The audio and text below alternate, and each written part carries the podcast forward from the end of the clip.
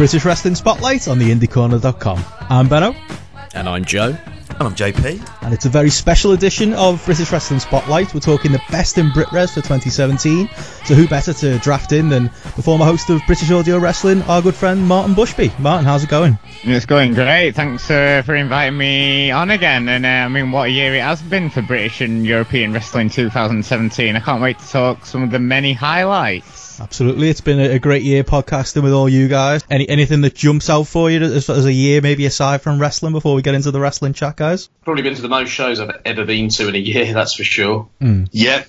Um, in terms of the year in general, um, we're still having Brexit and uh, and Donald Trump's still president. So uh, until those, we'll forget we'll forget all about that. Um, I suppose one of the, um, like Joe just said, uh, it's been the amount of shows that we've been to, and the amount of promotions there are to go to. Mm. Um, you really are spoilt for choice these days.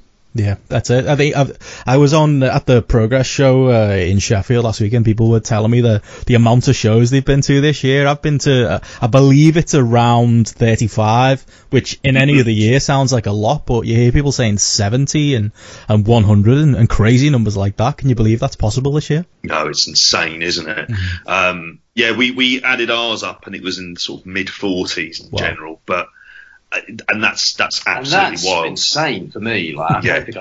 I, I, I, you know, I could have gone to more, but at the same time, I don't know. I'm not saying I'm burnt out on wrestling at all, but that's a lot of show. That's a lot of time to commit to wrestling. It is. Yeah, it's nice to have a kind of couple of weeks off before unboxing. If we get tickets. If we get tickets. right. So. Uh, let's get into the, the year of Brit Res that it has been in 2017. Martin, do you want to take us through the categories we're going to discuss today? Yeah, indeed. Uh, we've got five categories for this uh, part one of the show. Um, first category is breakthrough of the year, so someone who has really excelled this year and putting great performances and really seen the stock rise in 2017. Um, we've got import of the year. This is obviously someone who's come to Europe from the rest of the world and put on fantastic matches promotion of the year, best company in Europe, you know, putting the most consistent shows all year round, and and then finally match of the year, one match that really captured uh, everyone's imaginations and made us say this is the best wrestling we've seen all year, and you know that's certainly saying something. After you guys talking about how many shows you've been to and stuff, I bet it was hard to narrow down a one single match for everybody. So it'll be interesting to see what um, everyone's picked there. And uh, so, without further ado, JP is going to kick us off with our first category, Breakthrough Star of the Year. Okay, yeah. Um, first category, as you say, Martin, Breakthrough Star of the Year. Um, really spoiled for choice mm. on this one. Loads to go through. Probably the most heated of the discussions that we kind of had between us, partly because there are so many great talents that have broken through this year in in sort of, within European wrestling. Mm. My choice, I went for, and it was partly um, based on where they are now compared to the start of the year. Um, are the best boys CCK, and I'm thinking here of the Lykos Brooks variety. So that was that's my choice. Um, Joe, who have you gone with? Yeah, I've gone for CCK as well. Actually, um, I think the first show I went to this year was uh, the Attack Club Pro show at the Fiction, and I knew Chris Brooks was. I've seen him a couple of times before. No idea who Lykos was, and there was this tag team there called CCK, and they were freaking awesome. And then they've been, you know, prominent for the rest of the year, and they've grown over the course of the year. Obviously, with a few little injury problems here and there, but they seem to be everywhere now. They've created possibly the most recognisable brand. Mm in British wrestling as well.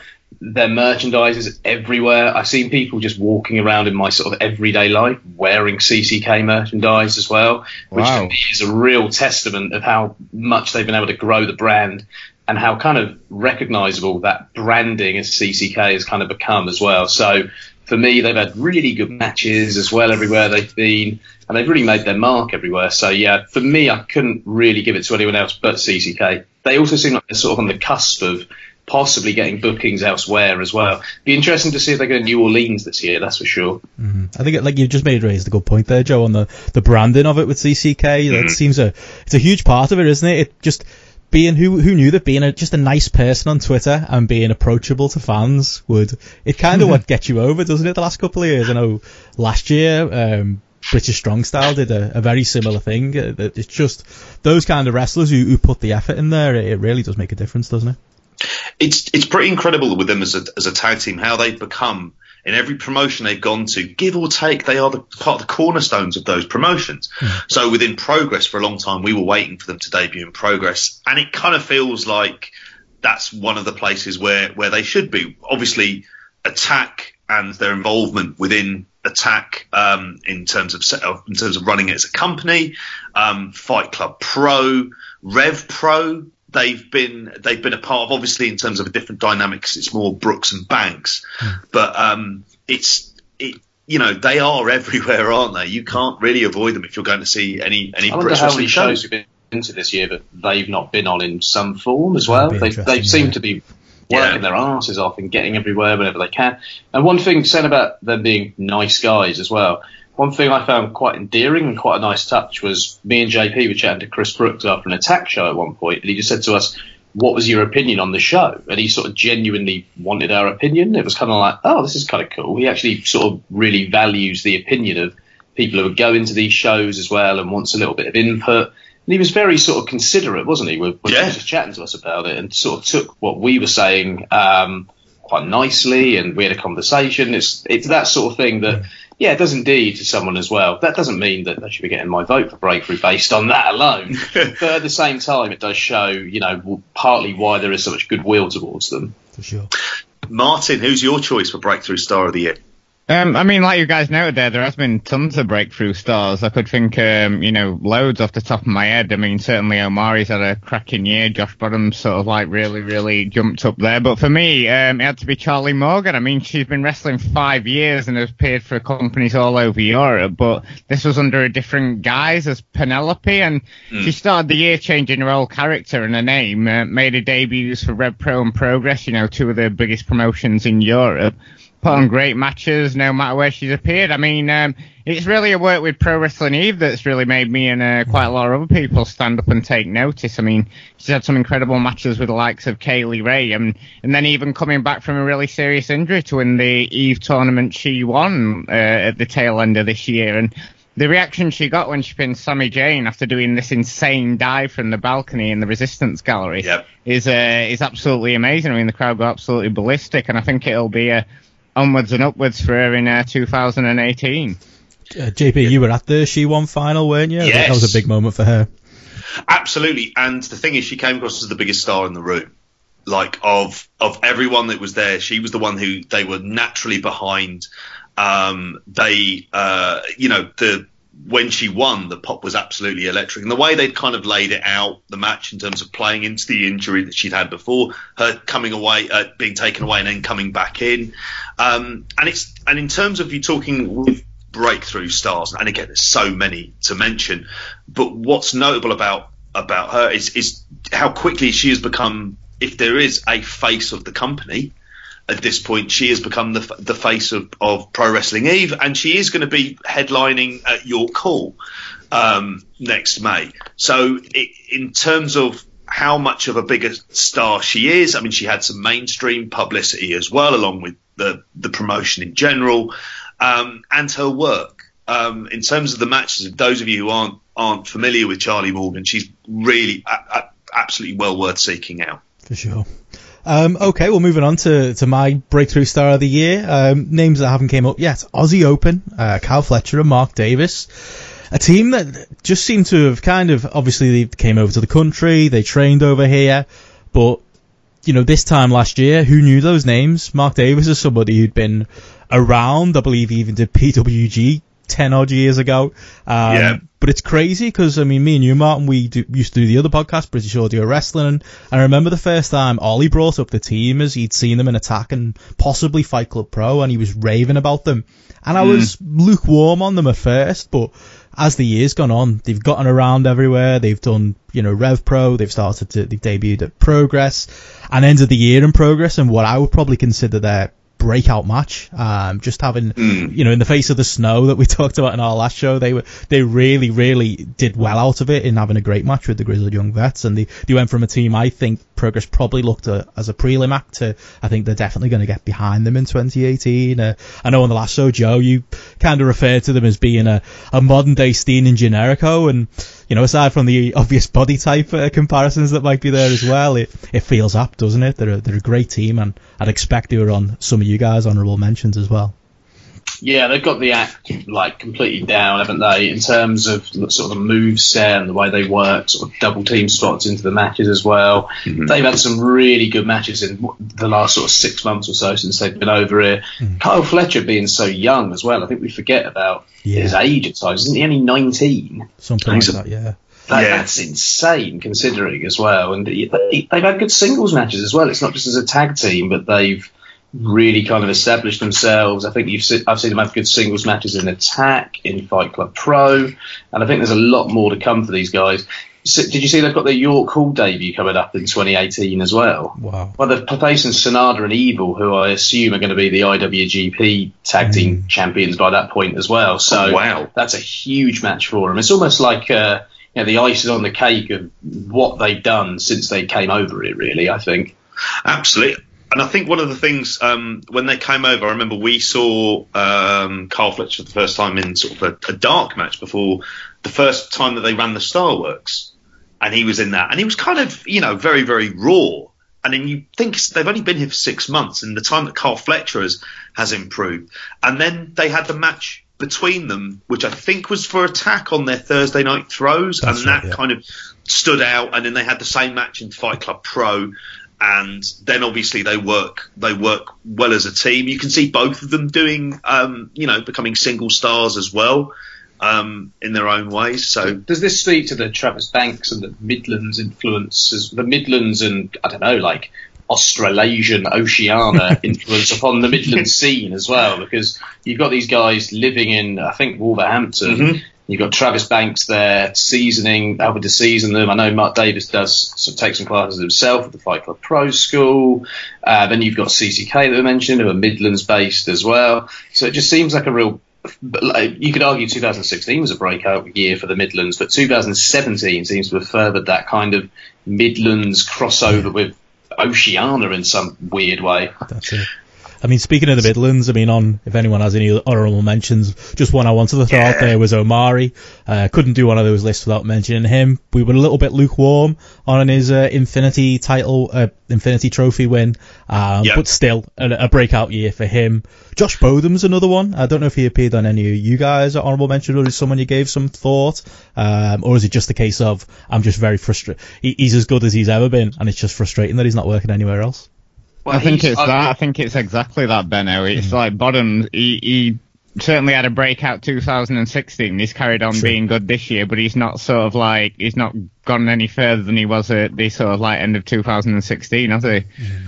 It's amazing as well because uh, you know everyone, if you're a regular listener, this knows how much is one of my favourite guys out there, and it, it's two years now where he's had two great years and he's still not getting booked really any prominent promotions outside of Rev Pro. Like what he must have done at Progress, he must have murdered someone backstage that night or attempted murder because seriously, what this bloke has got to do to get booked in the more prominent promotions at this point, I just don't know because I can't see what else he needs to add to his game because he seems to have at this stage of his career kind of everything he needs to carry on. But hey, let's hope 2018 we start seeing him work in other yeah, places. For sure.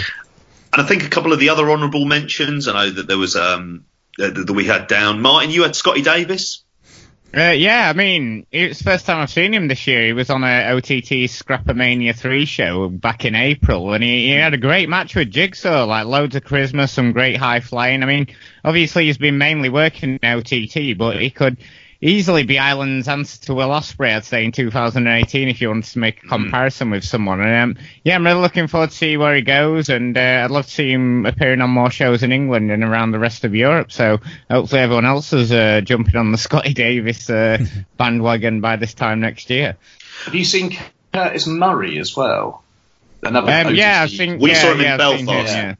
Yeah. He looks really impressive as well. The, uh, the couple of matches I've seen of his so far. Well, one of the things I think is going to be a common theme throughout the night is, is obviously because we're all based in the UK, so we are kind of subject to seeing, you know, UK based talent the vast majority of the time, with um, some imports coming in from Ireland and, and from um, Europe as well. Mm. But one of the things you do hear from people, um, kind of, you know, people who's who've got generally very good opinions about about the state of, of British and European wrestling is the strength the strength and depth of the young Irish talent coming through, which me and Joe had a chance to see when we went over for WrestleRama for their two shows um, as well, and about how uh, a lot of the stars had, had kind of come on, even Adam Maxted.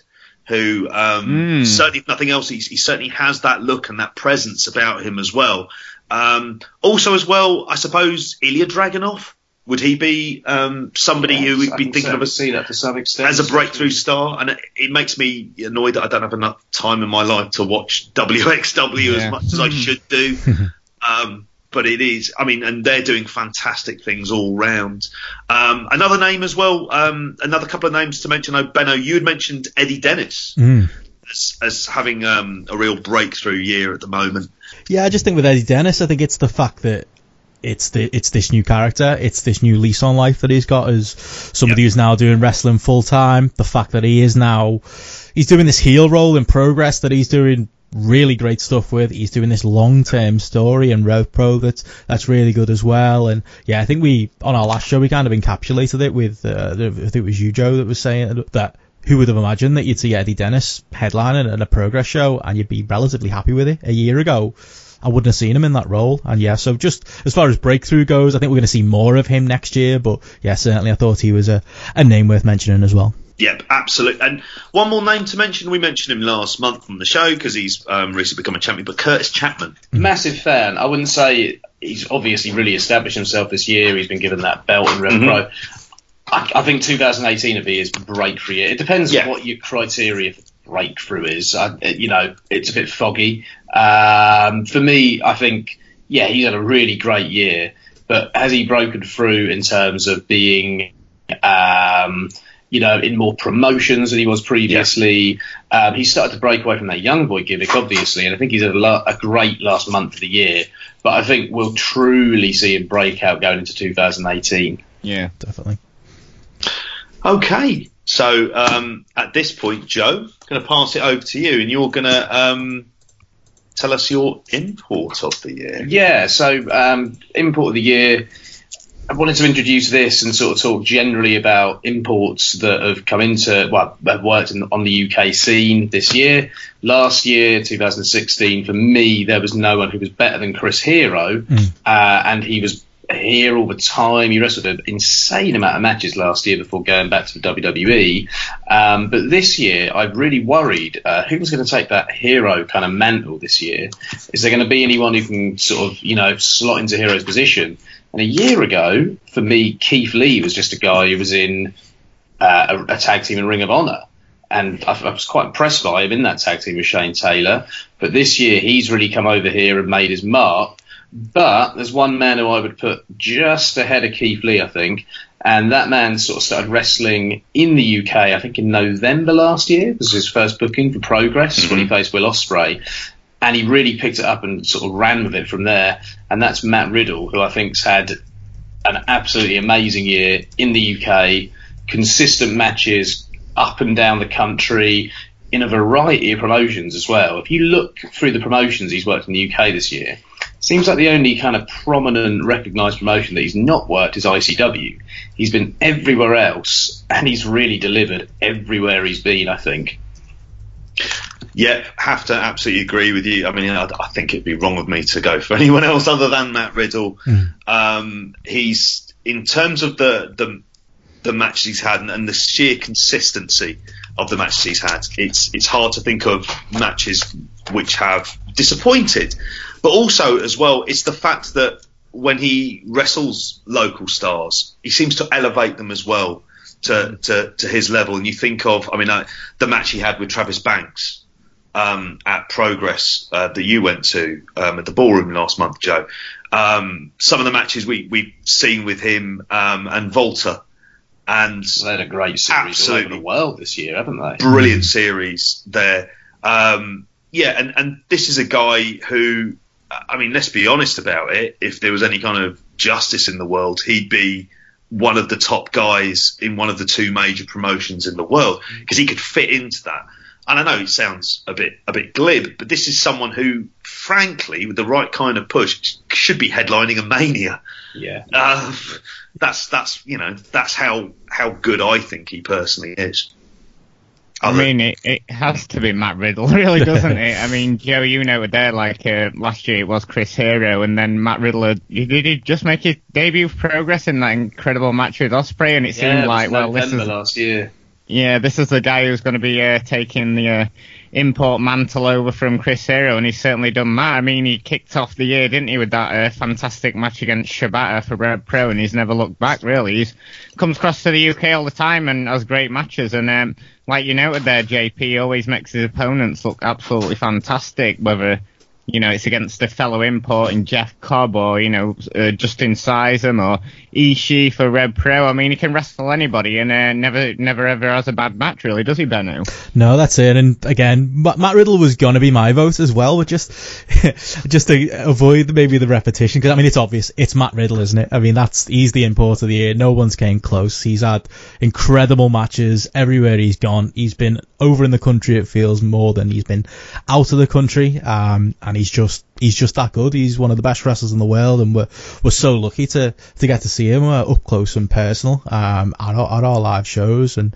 like uh, Joe mentioned with Chris Hero disappearing last year, it's if Matt Riddle ever ever goes, I think that's a, it'll leave a big hole in uh, in British wrestling, despite him not being a Brit. And I think that's what makes you know uh, somebody import of the year for me. And just to play devil's advocate, I mean I, the other people I did consider Keith Lee, um, another person who again, last year when he was in Ring of Honor, he, he had a fun tag team and I was aware of who he was, but it's this indie run he's had both over here in the US that's just, uh, Keith Lee's one of the, the hottest acts in wrestling and you never would have pointed at that guy in Ring of Honor and said that about him. Um, he's just been absolutely awesome this year his match with Omari at Fight Club Pro that we were all there for. That was that was really, I think, a really breakthrough moment for Omari. I think it was massive for him. It was the perfect big guy underdog match, and, and a big part of why that match worked so well was Keith Lee. But yeah, I think it's just Matt Riddle's the obvious vote, but you know, there, there have been other good people this year. I think David Starr is another person who,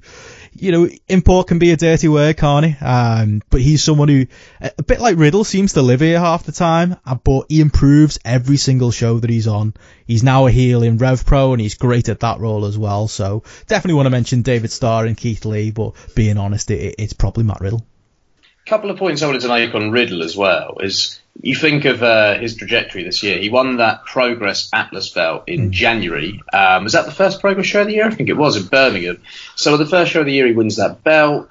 Um, and then in December of this year, he's facing Zack Sabre Jr. in a really good match in Rev Pro as well. Right. So if you look at his trajectory over the year, he wins that belt. He takes that belt around the world with him and every promotion he goes to. So he's really sort of repping progress. He's repping the UK scene everywhere he goes it's also the sheer variety of matches he's had everywhere.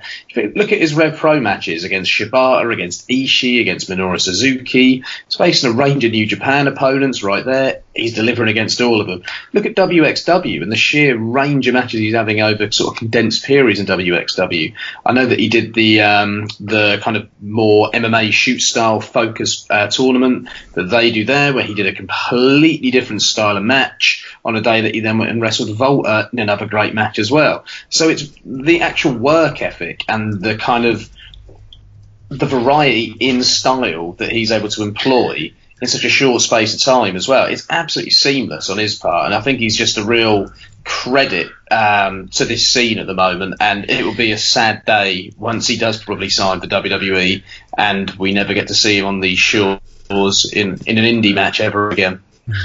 Yeah, and and I think also, I mean, you were talking about it earlier on about the, the idea of import being a dirty word, because I think it kind of almost gives that impression of the kind of ex WWE guy who came over, who would come over as an easy way to cash in on their name. The 1PW generation, isn't it?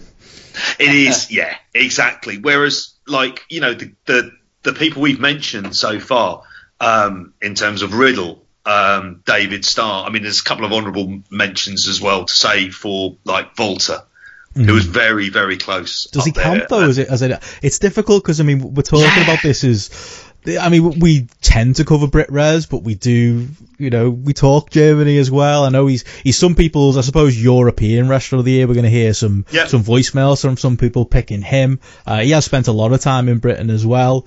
Uh, the, the lines have never been more fuzzy, have they, on, on what's an import and what isn't? Yeah, and I think when it comes to sort of uh, consideration of flights and stuff, how much more does it cost to get a flight from Germany as a flight from Ireland? And would we consider Jordan Devlin and Martina, who are here all the time, imports? So I don't think we would, would we really? So I just think Europe almost becomes um, plural at this point when it comes to British wrestling as a whole. Um, from for me, anyway, it does. I don't know about you guys. I, I, know one guy we have to count as an import who, um, again, when we see him, he is an event and someone who we've said on the show as well might end up being Rev Pro champion at some point in 2018 because God knows New Japan aren't going to use him at the Dome properly, but that's Tomohiro Ishii, who, um, whenever he's come over to the UK, um, he's absolutely stood out, and obviously this year is is one of those years as well, particularly with the match he had against Keith Lee, um, just being outstanding. The Keith Lee match, the Riddle match, both of those Yes. matches are, you know, matches that I was considering for a match of the year. And that's the one thing I'd say on imports this year. Again, although it can be a dirty word and although there is a, maybe a bad taste just from those 1PW years when there were just too many imports, so many of my matches of the year had two imports on and it was fine. It felt like it was part of the scene. It was part of Brit Res. That's just what it is now. The best wrestlers in the world, uh, are in our, our best promotions. It's weird you say that because we've mentioned Matt Riddle and Keith Lee as kind of really, it sounds like our one and two here. And Keith Lee and Matt Riddle had a match in Rev Pro this year that was absolutely amazing in front of 150 people at the cockpit. And that just seemed very, not ordinary, but I wasn't questioning it as an import match. I was just thinking, fuck me, this is brilliant. And I'm one of 150 people right up beside the ring. JP's kids, on the other hand, couldn't have been less interested, could they? It doesn't. It doesn't matter what dream matches I take them to now. At this point, they're in, indifferent at best. but I mean, I'm surprised, Benno, you didn't have um, Sabu in there. The, Well, uh, yeah, for the, the Sabu appearance. I mean, he came, he threw some chairs around, and then he, he went, he probably went to the local Bootle pub. Good night's work for him. Not quite sure it makes him import of the year, but a good, uh, honest little tour that he had. I think he's still owed some money by uh, Lucha Forever in his Sabu, so he might still be somewhere in the country. Maybe he's not an import anymore. Maybe he just lives here full time. Hopefully. What about Scott Hall as the WAW commissioner and uh, on the touring uh, working man's club circuit this year doing speeches? There's a shout there as well. So speaking of imports, Martin, you sat down with a man who's had an incredible 2017, the import killer, Jordan Devlin. Let's listen in.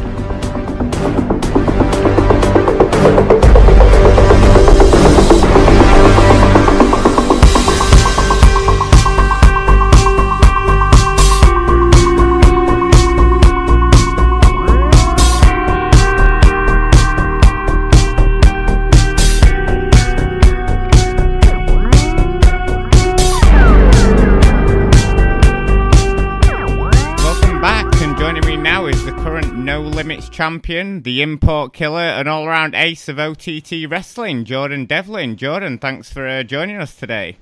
No problem. Thanks for having me on.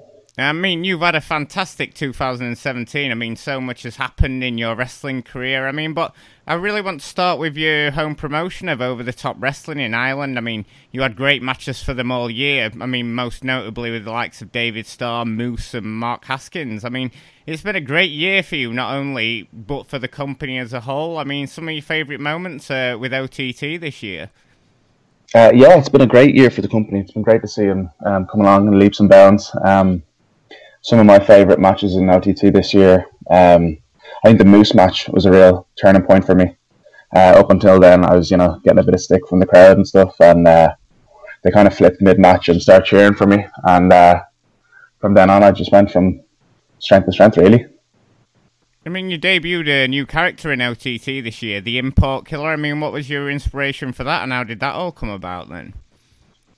Um, the import killer thing kind of just came about because uh, I noticed I was the only Irish guy in the uh, upper card to main event kind of scene, and uh, OTT were bringing in uh, the kind of the best wrestlers from England and America and around Europe to um, to face me, and uh, I went on a bit of a, a streak. So I just started calling myself the the import killer. Mm, fantastic. I mean, um, I mean, you noted there that OTT has used um, a number of imports this year, but also on top of that, there's um, there's a lot of new Irish wrestlers coming through. I mean, just Scotty Davis and Curtis Murray, just to name a, a couple there. I mean, have you been um, helping these new guys uh, develop and uh, sort of mentoring them? I mean, you're essentially like the uh, grizzled veteran of uh, OTT at only 27 years of age. I know, yeah. I feel like a veteran. I tell you, 15 years. I'm a bit. Um, yeah, I hope if um, I hope I have the kind of effect on them that guys uh, ahead of me had when I was coming up. You know, uh, like Paul Tracy and Fergal Devitt. If I have half the effect on them that they had on me, I'll be uh, I'll be really lucky. There's a couple of guys apart from the two you named, uh, Curtis and David Scott, uh, Scotty Davis. Um, Nathan Martin, I think, has a massive future, and um, Michael May as well. I think those four guys could be the, the next generation of uh, top Irish wrestler.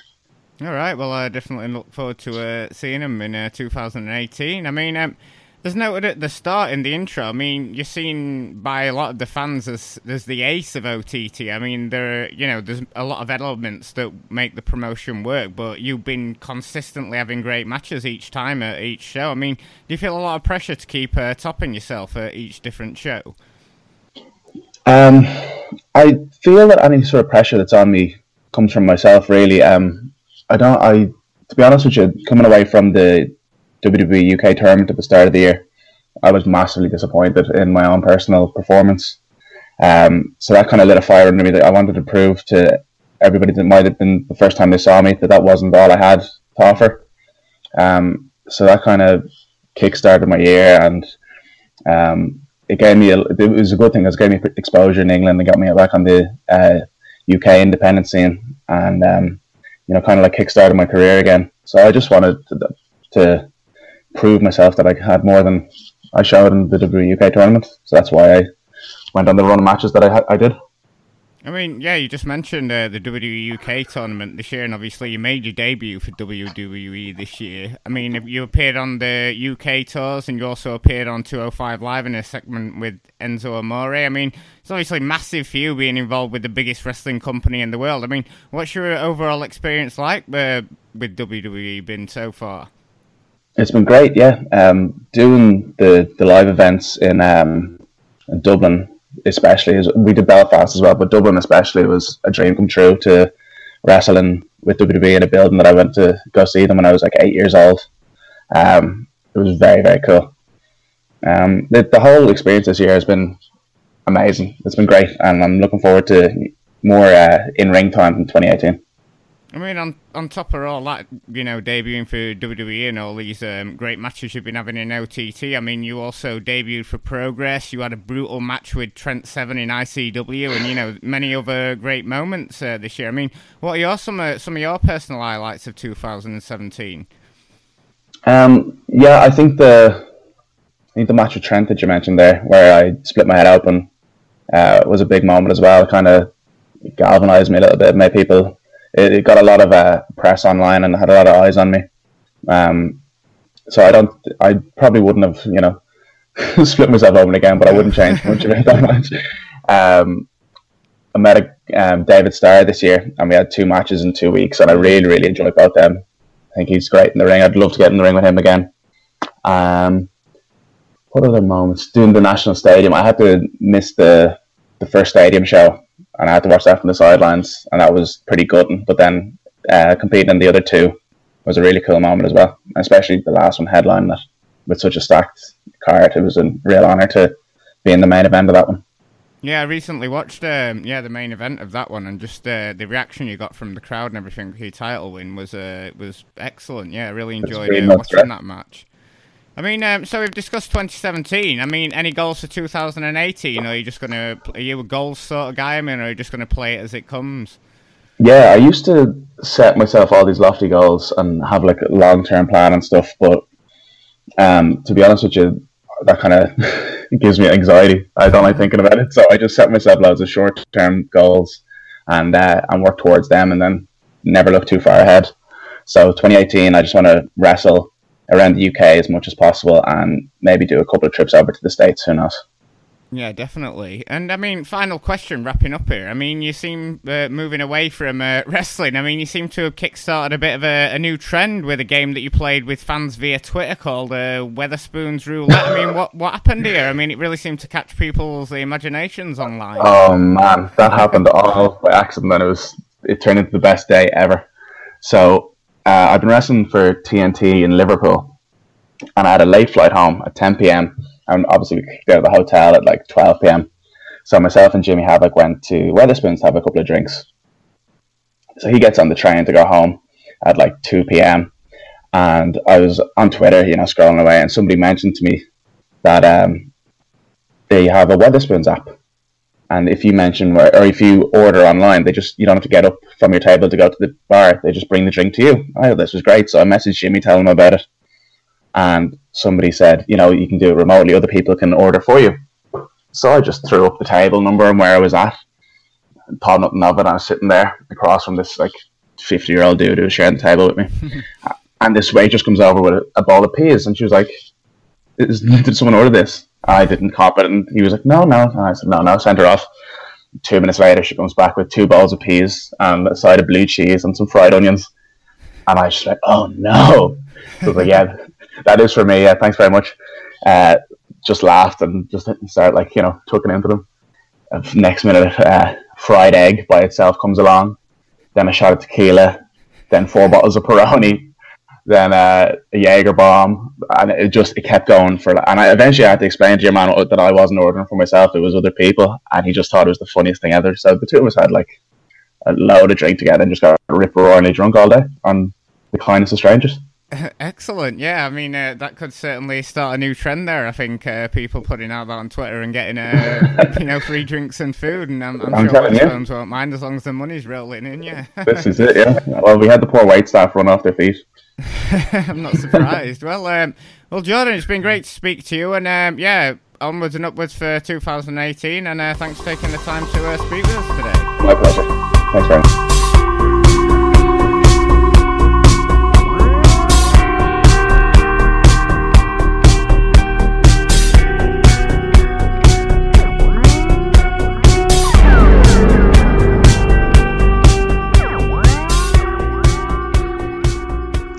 thanks to Jordan Devlin there, and uh, I think we'll uh, all be heading to our local Wetherspoons to to try that trick out and uh, see if we can get anyone sending us any food uh, over Twitter. um, definitely the biggest lesson, but no, an incredible year for Jordan Devlin, and I think he's a man who will be mentioning uh, as the show goes on.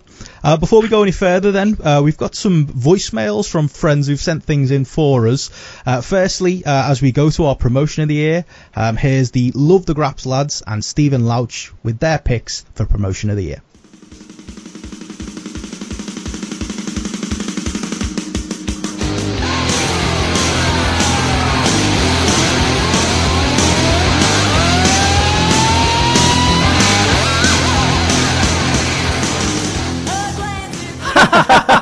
Oh, that's really kind. I can't believe you've given us such a fantastic introduction. We really are the best podcasters on the internet. um, the, this is uh, Chris, and I'm here with Alan. Hiya. Uh, from the Love the Graps podcast.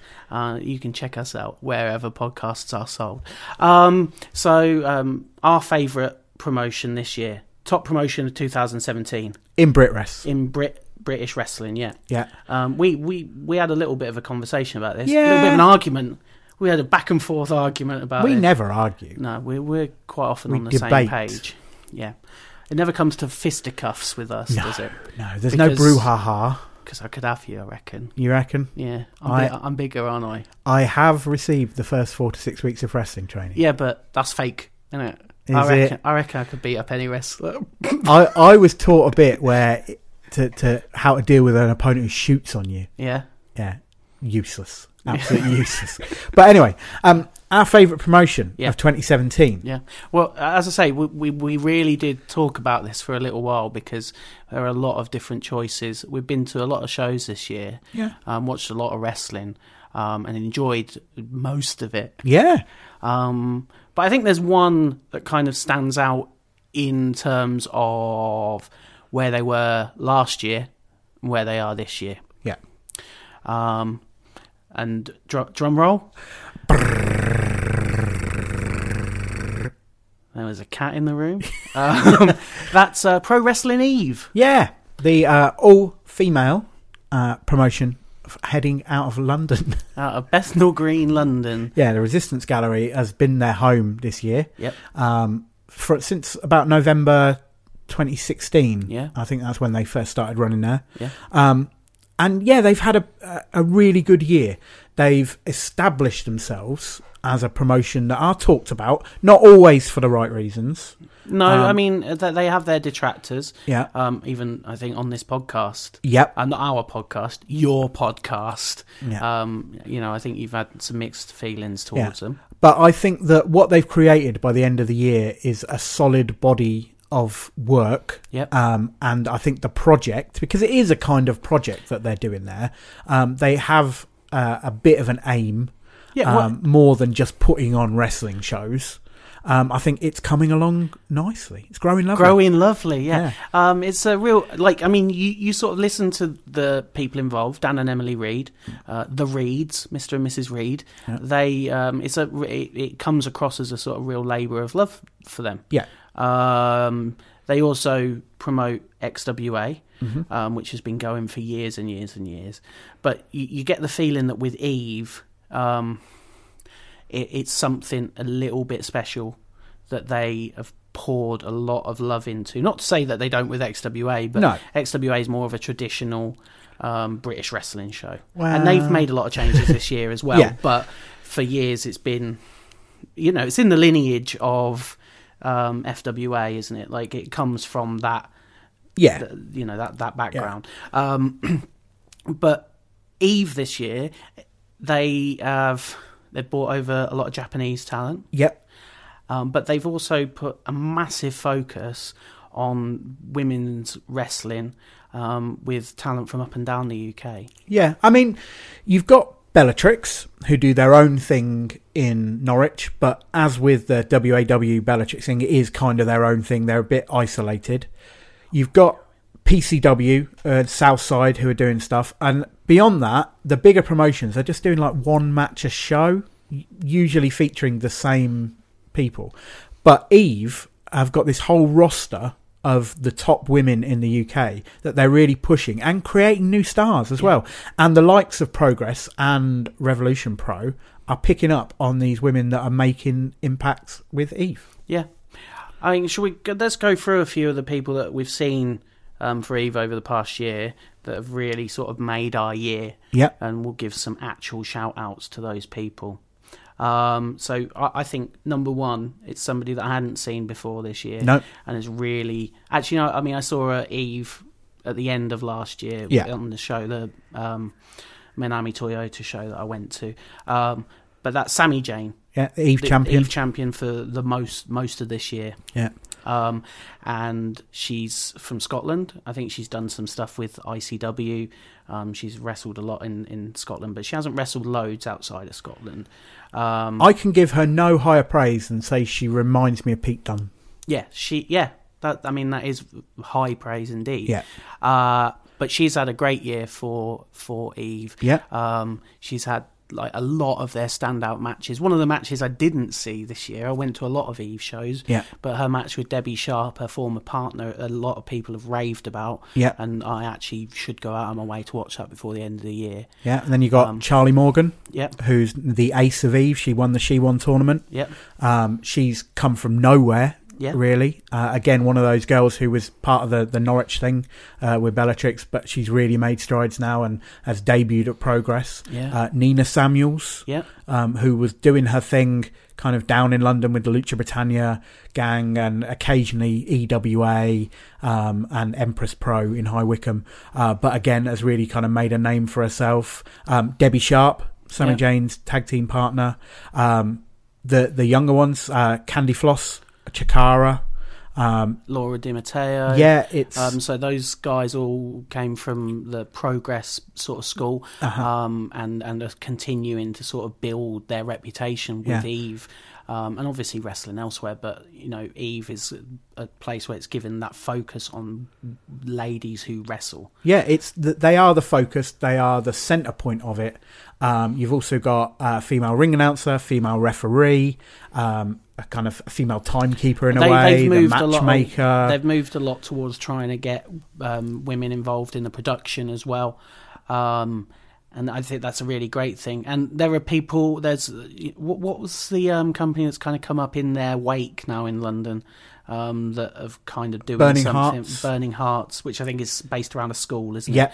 it? Um, so and and you've seen a lot of the other companies in the UK kind of trying to follow suit a little bit. Yeah. Um, a lot of all women's shows kind of popping up um, from you know Progress doing one. Yeah. Uh, Rev Pro are doing their a lot more women's wrestling on their sort of mainly their secondary shows, but Yeah. um, a lot more. They've just The- had the their Ginny first, division, They've yeah. just had their first women's match at York Hall. Uh, PCW are doing their Powerbomb shells Yeah. um, thing, which are going to be live on Powerbomb TV. So yeah, And that's not to say that there weren't women's promotions No. before Eve, um, but I think with their success in and let's let's kind of tell it how it is in the wake of um, the Glow TV series, um, but they they've kind of taken that ball and they've ran with it, Yeah. and they're going to have a big year next year. yeah, and uh, I can't wait to see what they do.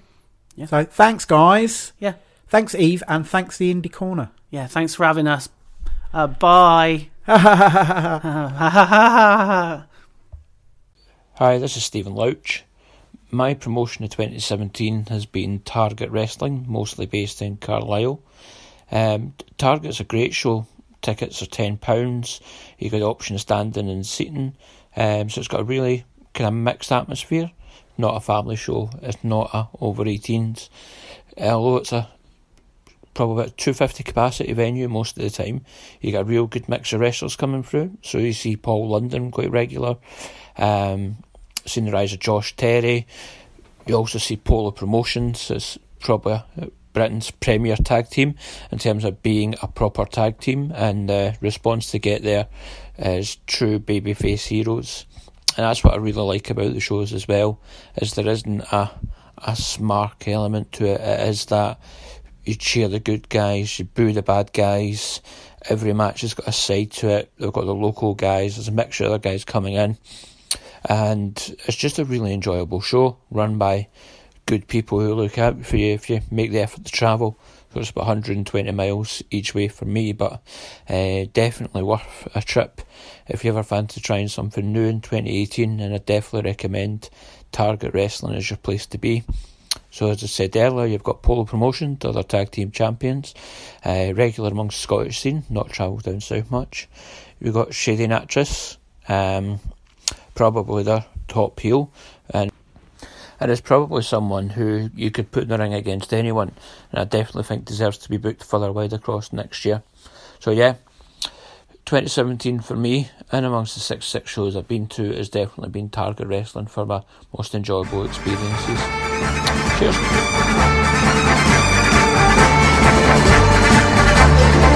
And if one day I should become a singer with a Spanish bum who sings for women of great virtue, I'd sing to them with a guitar.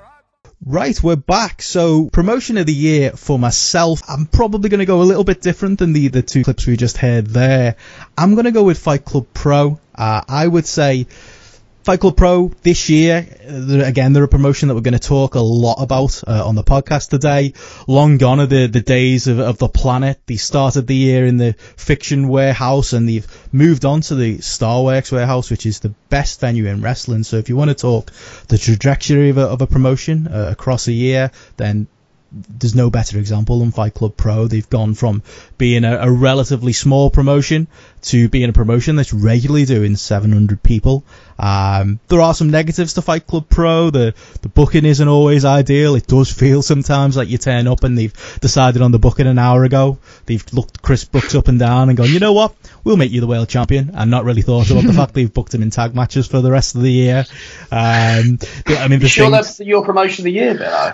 they are. I'm just being balanced. But overall, when you go to promotion, when you go to the shows, I don't think there's a better live environment in British wrestling right now. I just think it, it's always a party atmosphere. The fact that they have the after party right after probably helps that as well. All the wrestlers are so accessible. Uh, you can go and you know meet your favorite stars. You can you can just go and it's you, you see so many. I seem to see everybody that I know from British wrestling seems to be there at all the shows now. Um, it's become a really huge thing, and like we say constantly on the pro, on the podcast, who would have thought that we'd spend so much time in Wolverhampton? But this year it's kind of been the year of Wolverhampton. So yeah, as as far as growth goes, uh, for me, I've got to give it to Fight Club Pro. JP. Yeah, I've gone with you on this one. Actually, um, I've, I've gone with you on Fight Club Pro, and it's and it's kind of interesting the kind of the rationale because there are. I mean, obviously, we're in the middle of a BritWres boom, so there are a number of companies to choose from, and we'll mention some of the kind of honourable mentions at the end. Um, but some of the reasons I went with Fight Fight Club Pro is, as you mentioned already, the growth um, from the planet, from the show that, that the first Fight Club Pro that I first Fight Club Pro show that I went to, um, the first female at Fight Club, to now. I mean, you've gone from 150, 200 people, um, basically next to a car park, to this Starworks warehouse. And the kind of, you know, it, it's quite fantastic when you go in there. For those of you who haven't been, you know, there's a place where you can buy food, and it's like they make a big deal of the three pounder for a can of beer. Um, and it's it is it's nice. The atmosphere is really good. It, it's not as um, you know people generally keep themselves in order. You, you're not having to, to you know it's a knowledgeable crowd as well. Um, the buzz that's been created. I mean, I think you know without trying to spoil it in terms of some of the cards they've had this year, and Yeah. particularly the the Dream Tag Team Invitational Oh God, yeah. um, as well, but also the work they've done. And Joe's mentioned this earlier on in terms of the homegrown talent. Someone like, for example, that we haven't mentioned so far, surprisingly, in terms of Millie McKenzie as being somebody who is looking like they're going to be a star. Amari, um, the the guys from Aussie Open, Dan Moloney. Um, the fact that you know you can include the likes of uh, a Chris Brooks, a Lykos, a Tyler Bate, you know Tyler Bate, I'd say Pete Dunne to a degree as being kind of part of their their homegrown talent. So all, all the hot guys seem to be coming from that area, don't they? All the Yeah. all, all the the buzzworthy wrestlers, male and female, are, are kind of coming from that area in Wolverhampton. It's just it's nuts. And just to touch on what you said then, uh, JP, about the they did the Dream Tag Team Invitational this year. That was another big point why I, I chose them myself. It's the fact that they seem to do that at, at the exact right time. They booked this big tournament. They brought in the Young Bucks and Kenny Omega. Um, and they, they just did it right, right at the time as they were growing, and I think it's been a big part of the fact that 1,100 people went to go see a Fight Club Pro show, and it feels like a lot of those people stuck with them as well. So they've been doing all the right things uh, from that perspective as well. I almost feel like you're convincing me here, actually, to change what I've got as my choice. what have you got, Joe? Well, you've made a great argument for Fight Pro. I've got Rev Pro, but I just wanted to add to the Fight for Pro thing as well with the timing of the um, Dream Tag Team Invitational because I'd started going to the shows at, right at the start of the year, the fiction, love the fiction, and they kind of timed it in a kind of they timed the uh, Dream Tag Team Invitational perfectly. But I remember the Dream Tag Team Invitational night one originally was booked at the Fiction, and I was thinking, oh, I'm going to see Kenny Omega at the Fiction warehouse. This is going to be like the greatest night of my life. 'Cause I'm a sad bastard. um, I mean, obviously, it got moved, but it, for the best business wise for Fight Club Pro. But don't know if you remember the next show they were going to go back to the Fiction, and then there was a bit of um, confusion with the venue. I think the fiction were trying to charge more money after the ex- uh, success of the show at the um, like the Diamond Banqueting Suite across Yeah, the road. yeah. So they ended up at the Starworks um, by sheer luck, if anything. So in a way, they've they timed stuff well. They peaked at the right time, but they've also had luck on their side as well. And I think luck being on their side has actually helped them grow that a little bit more. But one of the things that I love about Fight Club Pro is they've made me prepared after a long week to drive to Wolverhampton and sit through four hours of traffic on a Friday afternoon. um, and often I'll be leaving the shows at sort of 1, 2 a.m. because we might pop to the after party afterwards. And I think what they've found is an interesting niche where they've said, right, what do people like? They like to come to wrestling, but it's a Friday night, they might have had a long week, they might want to drink. Some people, that come on a Friday, might be staying at a cheap hotel. Some will put a club night on as well. And I think that's actually part of the draw, if anything. It's almost like wrestling, but a night out combined with the wrestling. So you can kind of get pissed with the wrestlers. You can have a boogie with Tyler Bate if you fancy that. He always seems to be well up for some sort of dance contest. you, you mentioned there, Joe, that you're, you're sick of the, the drive home. The one sob story I've got from my ears the first time I went to Fight Club Pro and drove back, got done for speeding on the motorway, didn't I? I was doing, uh, there was a temporary 50 and I was doing 60. £200 fine dropped through my letterbox uh, yesterday. I'm not very happy about that, but worth the price for, uh, for Fight Club Pro. Well, as a segue to that, my promotion of the year, Rev Pro, when I drove to the last York Hall show, I drove into London uh, and the congest and I got caught on the congestion charge by two minutes and got a sixty-five pound fine as well. So the things we do know, for the wrestling. Yeah, unbelievable, eh? um, but yeah, just to go with my choice, which is Rev Pro.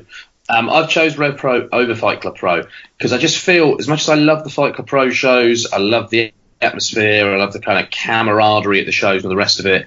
Um, I feel more invested in Rev Pro as a promotion, and I feel invested in the storylines. Um, and I feel that they're quite consistent for the most part, not all the time, with their storylines and with the manner in which they often build characters. Um, and I feel that they, they're the promotion that I started going to British wrestling shows to see. And I've seen them grow this year in an interesting way where they started putting on more consistent cockpit shows, but they started trying to branch out as well. Now, for me, the cockpit shows are a real joy each month. They're really easy to get to for me. Yeah.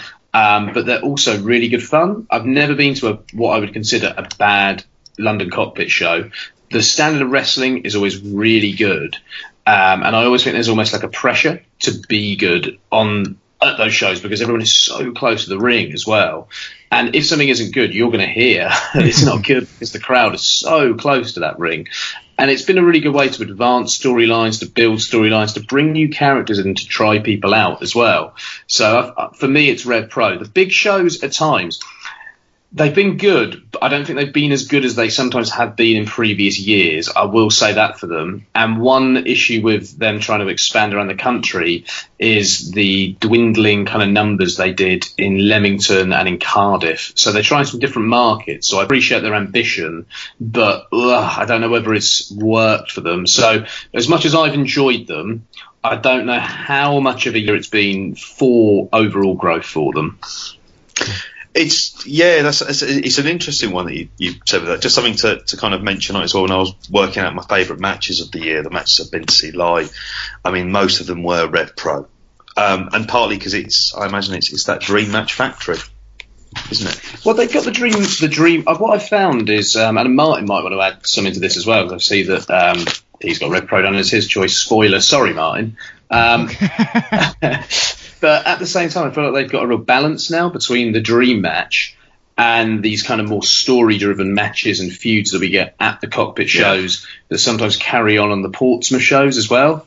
And they've drawn this really fine line between dream matches, cool indie promotion, and family promotion for casual fans. And they also do their student shows as well down in Gosport and at Buckland Community Centre in Portsmouth.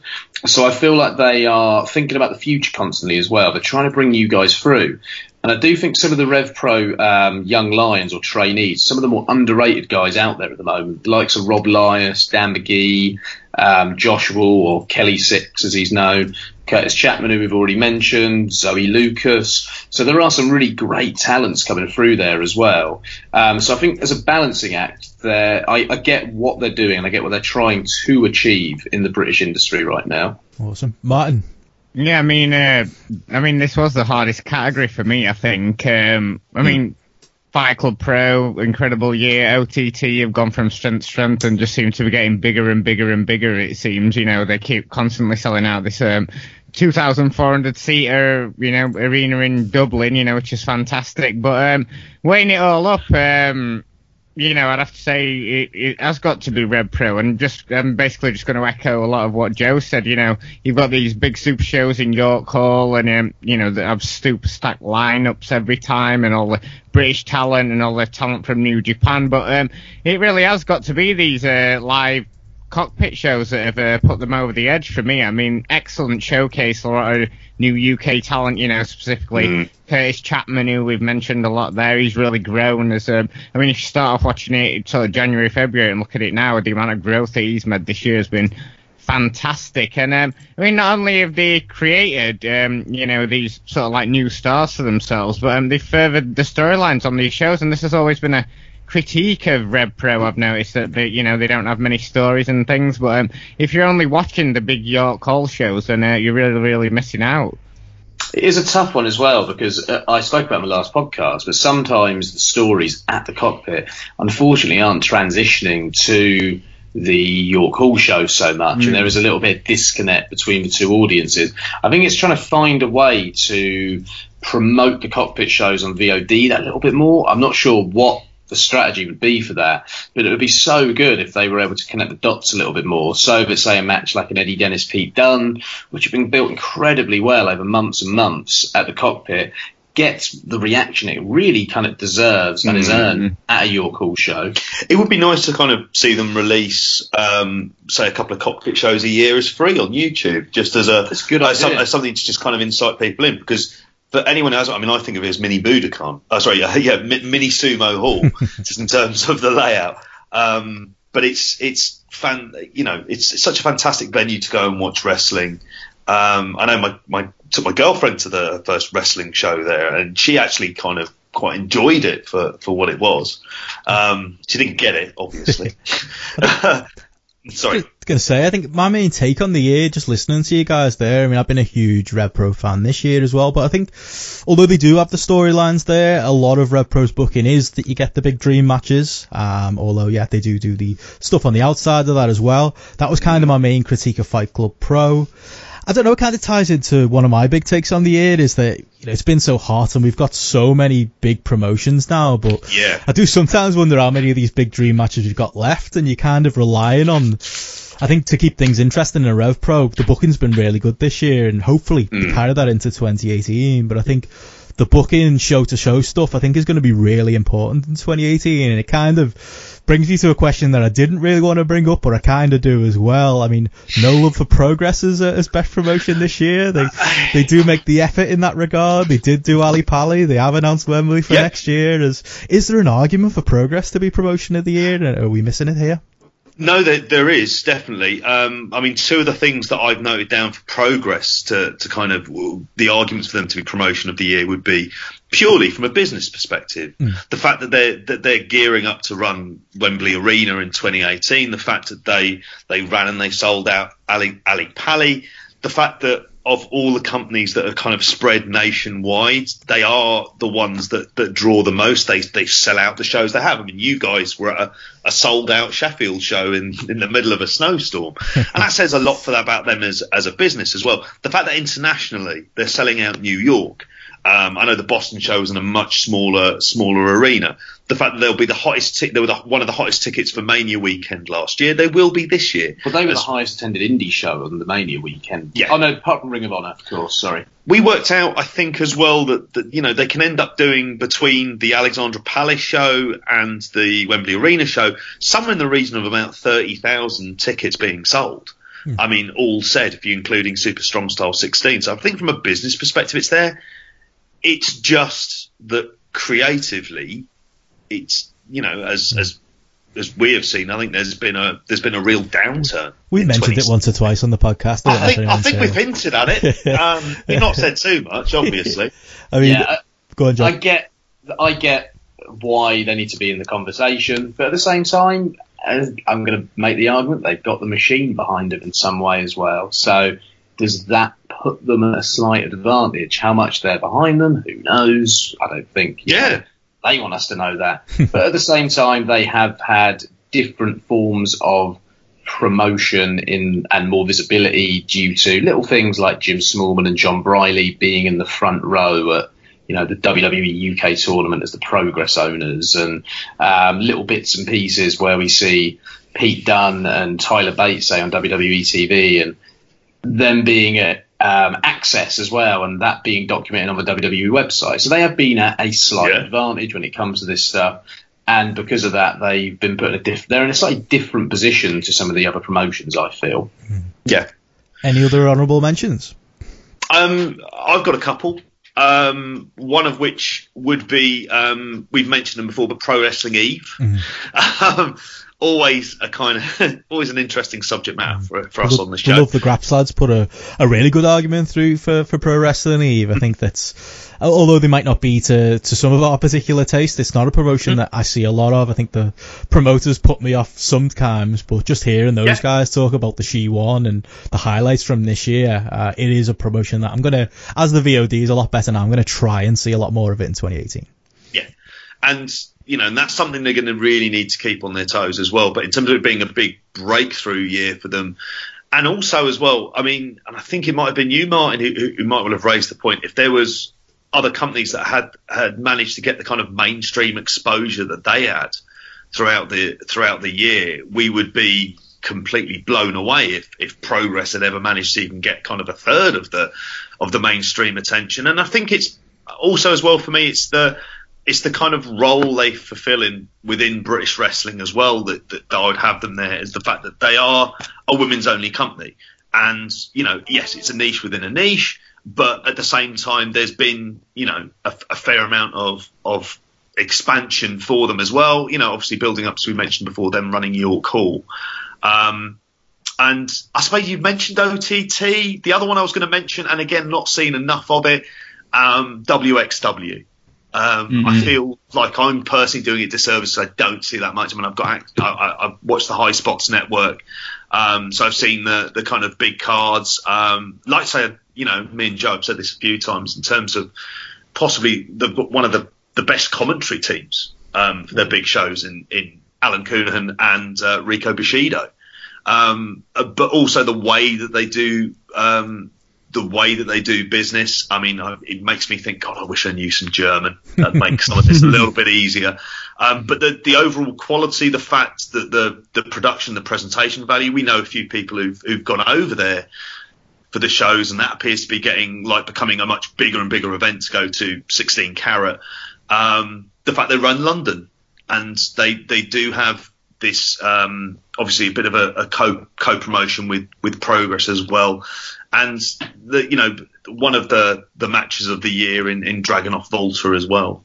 Um, so that they would be the other companies that I would mention, and I think with a, even a, a hat tip in the way of Attack for kind of being so unique from all of the other promotions. I think I think that's that's worth mentioning. Yeah, they're, they're sort of like almost like the comedy fodder within those sort of like hot name promotions, aren't Yeah. they? That you, I can feel like I can sort of dip in and out and see bits and pieces, and Mhm. it's like a kind of experimental side project to Fight Club Pro. It feels Yes. at times. Yeah. Sure. One of the things I was going to say as well is coming to the end of the year. It's quite interesting thinking about promotions that are set up going into the next year as well. Because you've got, say, Rev Program out of them releasing season tickets for the cockpit, Fight Club Pro releasing season tickets for the Star Works. Progress season tickets. Um, you've also got companies like IPW UK who are starting up a kind of season ticket um, as well for their shows in Milton Keynes, which I think they're doing once a month as well. So it's really great in a way that we've got so many companies that can set up these kind of solid bases going into 2018 to give guys regular work. We might be able to see guys doing this more full time because of the shows during the week, like say IPW UK. So I really think that 2017 has been a this is no pun intended, a progressive year for the scene in terms of companies having more solid financial bases on the face of things um, to put on more shows consistently for all the guys to have a place to work and for us to have much more wrestling to consume. Which, as much as I love wrestling, fuck me, it's hard. I think that wraps us up nicely for promotion of the year then. Uh, plenty of representation there uh, of the different promotions up and down. Uh, Martin, what have we got up next?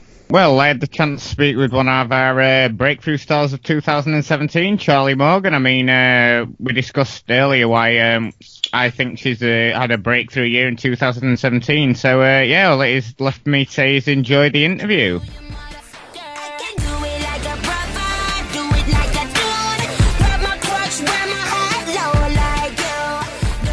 Okay, we are back, and joining me now is one of the breakout stars of 2017, Charlie Morgan. Charlie, thanks for joining us today. Hello, hello, no problem, my pleasure.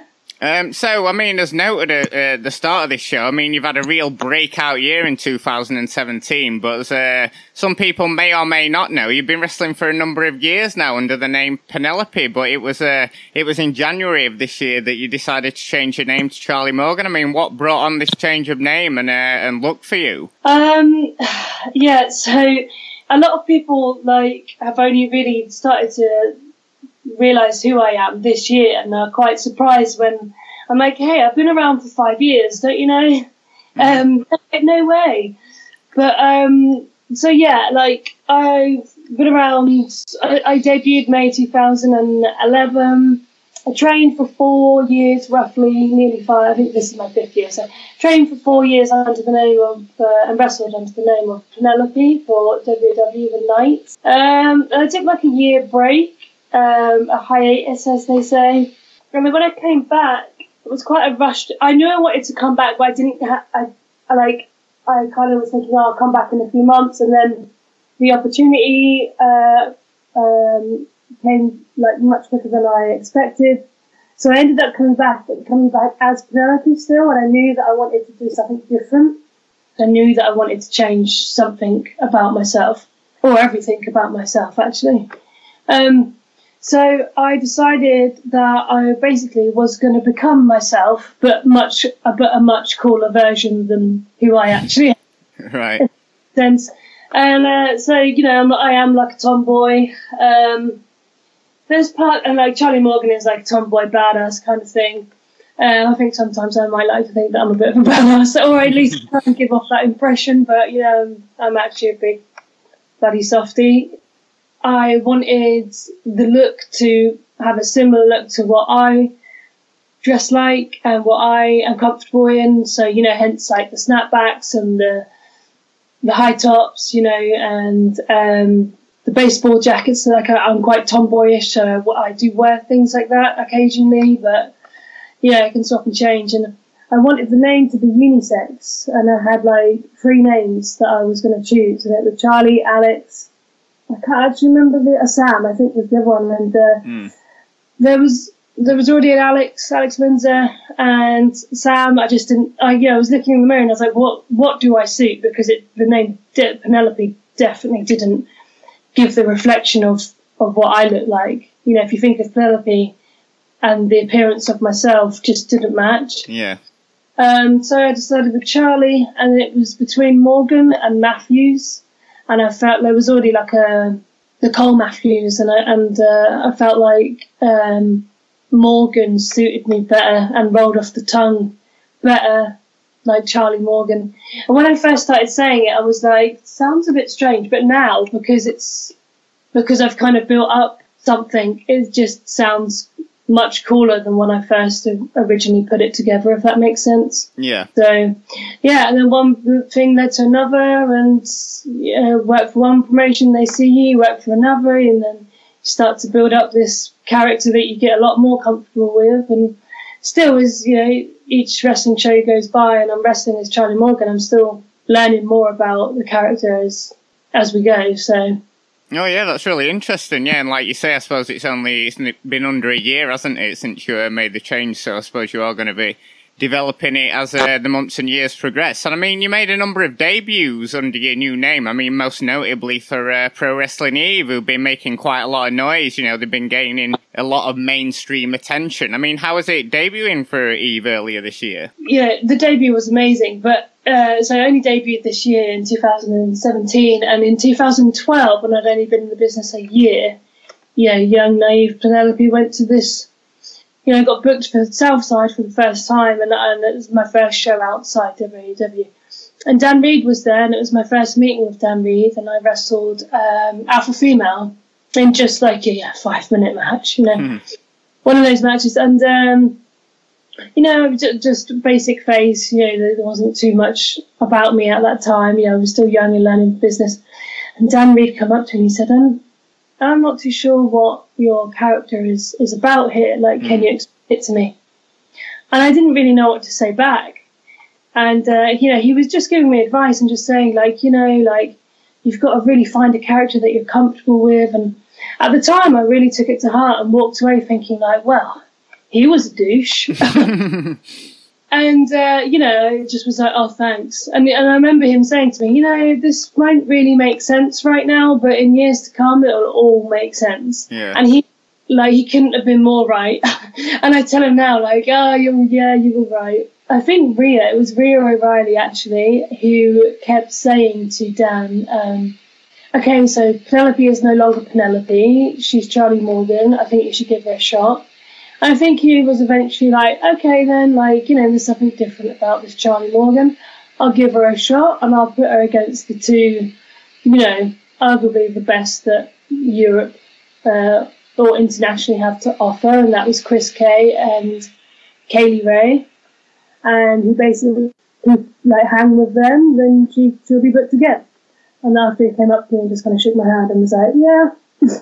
so you they basically banked more Eve bookings, and one thing just led to another, and I've made a bit more of an impact than I ever thought I would. I mean, you just mentioned your one of your matches with Kay Lee Ray. Then, I mean, that gained a lot of attention. You had an absolutely brutal match at the Eve Babes with the Power Show in May, and I mean, you brawled all over the Resistance Gallery and even outside the venue. And I mean, memories of this uh, match against Kay Lee Ray. I mean, were you going all out to uh, have such a brutal match, or did it just kind of go as the match went on? When I turned up to the venue and met Kay Lee, I I've known Kay Lee for years, and Kay Lee's actually someone, especially when I first got into the business, I wanted to be just just as big as what Kay Lee was when I first started.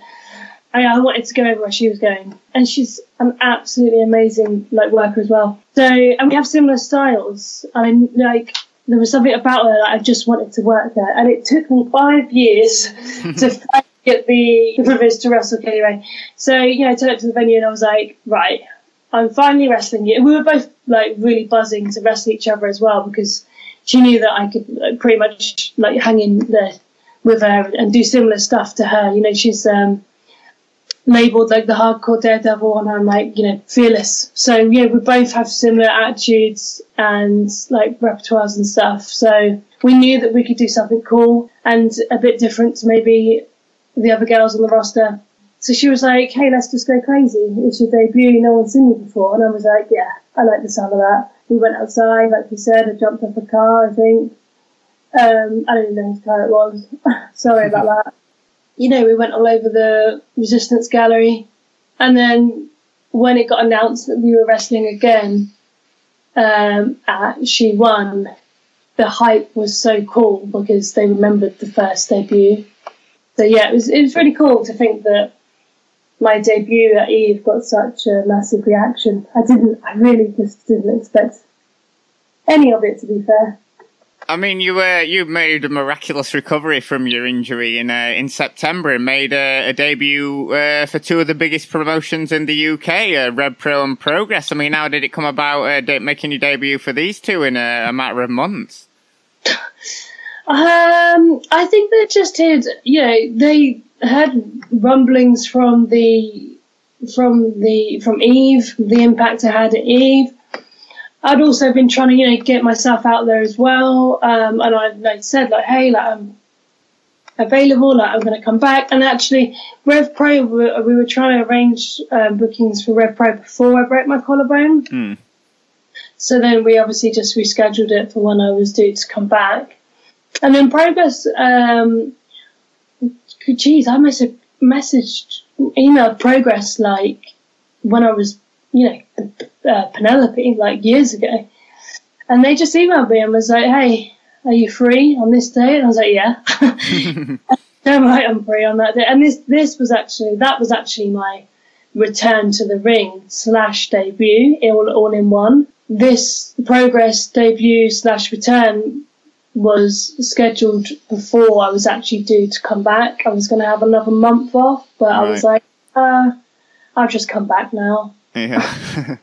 Moving towards uh, the end of the year, I mean, you mentioned the She won a couple of times. You took part in it and eventually won the uh, two day tournament for Eve in November. I mean, it was four matches over two days, and the final was absolutely fantastic. I thought, obviously, they played off your injury from earlier in the year, and you were taken out of the match only to come back with a huge dive from the balcony in the Resistance Gallery, and uh, and winning it, you got uh, an um, enormous reaction. I mean, that must have felt amazing. You had such uh, great matches with people such as Nicole Matthews on on the road to it. I mean, that must have been. Um, grueling, but also uh, really satisfying winning the whole tournament. Oh, it was. I literally can't even put the whole weekend into words. It was so emotional and overwhelming. I was honoured and privileged to even step foot in the ring with these girls, uh, let alone, you know, win the whole tournament. When Dan told me, I think I might have had a bit of a tear in my eye. Yeah. like to me, like, I'm just this, you know, still this six year old kid that has this dream that just, you know, I just want to wrestle like as much as I can. And I'm just trying to do this thing that I love doing. And to be successful at it, like at the same time, and for people to take notice of me and what I do, like, it's just an absolute honor. Um, so yeah, the oh, oh my gosh, like the reaction I actually said to Dan, like before, like, what if I don't get the reaction that I hope for? And he looked at me like I was stupid and was like, you will. and still, like, the reaction that I got, like, watching it back on Eve Demand, like, I, it's still like, like I still well up sometimes, like, it, like watching it back for the first time, like, I welled up watching it because I just am so, like, in awe of how much and how many people were behind me. And I was just shocked. Like, so many people come up to me after the match and was like, I cried when you won. To know that, like, so many people are emotionally vested in, in me yeah. and, or in Charlie Morgan, like, it's just, I couldn't ask for, for, for anything better, really. Like, it's just, uh, yeah, very humbling. And, um, I actually, I don't know if you can actually, I don't know if you can tell what, but I'm like crying like a baby as well when I win. I think because it wasn't just obviously like the overwhelming reaction. It, for me, it was everything. Like it was coming back from this horrific injury that I actually thought was going to do me for good. Yeah. There was the horrible emotional like roller coaster to get to where I got to it was the five year journey that it took me to get noticed by anyone and hard work that you know that, that got me here. Um, and just for someone to give me a chance. And not only that but actually believe that I'm halfway decent at what I do. Um, and you know and then to top it off yeah I had my family there which you know, obviously made it made it emotional for me. My girlfriend was there. Um, and I think I was crying because I probably was, was in so much pain and it was over. Yeah. Just grueling matches and uh, and Kay Lee Ray's bloody chops and you know like four matches is pretty intense and they weren't just walk through the park matches they were like full on like jumping off balconies and swinging off stairways yeah. and cases and suicide dives and super kicks and they they weren't just a, it wasn't just a bit of chain wrestling. Exactly. Well, fantastic. Yeah, and we definitely look forward to seeing more of you in 2018. And uh, thanks for joining us today. We really appreciate you taking the time out. Oh, my pleasure. No problem. Thank you very much for um, for having me, and thank you for for listening to um, to what I have to say.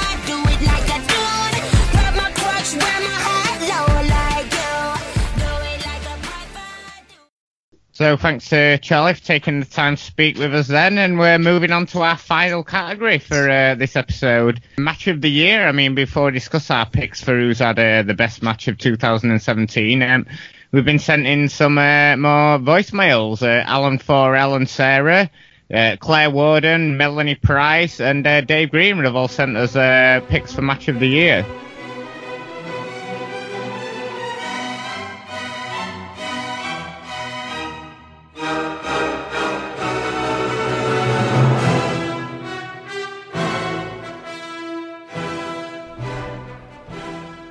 Indie Corner Wrestling fans. I am Alan 4L, and I am joined by Sarah 4L. Hello. I'm surprised you let me away with that. I thought I was going to get guff for uh, for just pushing my nickname on you, but uh, nickname, handle, whatever you want to call it. But we are here. Hi. JP. Hi, JP. You sound man, you. Sound Waterford man. We are here to uh, let you listeners know uh, what we feel were some of the best British and European wrestling matches this year. And uh, fortunately, we both have the exact same number one, far and away. Our number one match is the 16 carat 2017 final. Is that not right, Sarah? That's correct. We were there in the Turbinenhalle for the three days of the tournament, um, like we have been for the last few years. And this match was just something else. I, Who was in this match, Sarah? It was Wal- Walter versus Ilya Dragunov. I was standing ringside, and I think it was the most incredible match I've ever seen live, um, which covers quite a bit of ground. a lot of uh, shows in Waterford featuring the likes of Red Vinny and uh, Shima and Dragon Kid Not just and Kid Cash. not just in Waterford. I guess it was better than every match that happened in Waterford. Um, it's either the best match I've seen live or the best match I've seen live since Undertaker and Shawn Michaels at WrestleMania, which is high praise. And you were both Undertaker and Shawn Michaels match. No, no, sorry, you were at Undertaker Triple H, uh, Nacelle. That's the one. The other one you were at. But you were at the, the original Undertaker Shawn Michaels. Yeah. So yes, you have seen some I've seen I've seen some things. You've seen some things. I've seen some things. As have I. I have seen some great professional wrestling matches. I have seen some great professional wrestling matches in the Turbinenhalle, but this was the best. Walter and Ilya just took things to another level. Ilya having to survive in there with the biggest bear of them all, take his best shots, keep on coming, keep on standing, keep on firing back until he eventually felled the bear, took him down with the Torpedo Moscow, which I was lucky enough to be able to call on commentary, and I don't think I'll ever have a, a greater moment as a commentator than calling Torpedo Moscow for Ilya to win the 16 carat 2017. So that's our number one, Sarah. But uh, we got some other ones that uh, I suppose worth mentioning. Uh, your, I suppose, 1A or second favorite match was? Um, I'm going to go with David Starr versus Jordan Devlin from OTT in the in the Tivoli Theatre. Um, I just thought this match was incredible. The crowd were almost completely cold on David Starr. They didn't know who he was, but he came in and those two had an incredible match, and I just really want to see them wrestle again. And Starr won the crowd over by the end. He had them in the palm of his hand. absolutely. Yeah, it was it was really good. It definitely one of the best Jordan matches, if not the best Jordan match of his run as the import killer in OTT this year. Um, I'm gonna go with uh, a match from Fight Club Pro on, I believe it was the 15th, 15th or 16th of April. Uh, this was day two of the Dream Tag Team Invitational, but this was not a tag team match. This was a singles encounter. I believe the opener of the show in Manchester, and it saw Zack Sabre Jr., who didn't spend a lot of time in Europe this year, of course, moving to America earlier in the year. But on one of his trips back home, he wrestled Angelico, who we will be seeing a lot in Europe next year as he's moving to Spain. And I hope we see a rematch of this because this was incredible. The uh, British um, Hammerlock uh, Noah Dojo cross blend style of Zack Sabre Jr. versus the Llave style that uh, uh, Negro Navarro style of Angelico. And for me, the wrestling grappling nerd that I am, this was just the best. Sprinkle in a bit, a little bit of uh, shitheadedness, a little bit of aggressiveness, and uh, it got even better. This was an incredible match. So, one that's really under the radar, I think, with people. Go out of your way to see it if you haven't seen it already. And uh, I, I, I will just mention because it was going to be my other pick until I decided on this one. But since it happened the same night, which I think is just a, a cool coincidence, over on the other side of the pond where we were at the National Stadium, we were actually at Fight Club Pro on the Friday night, came back to Ireland on the Saturday night for ScrappyMania.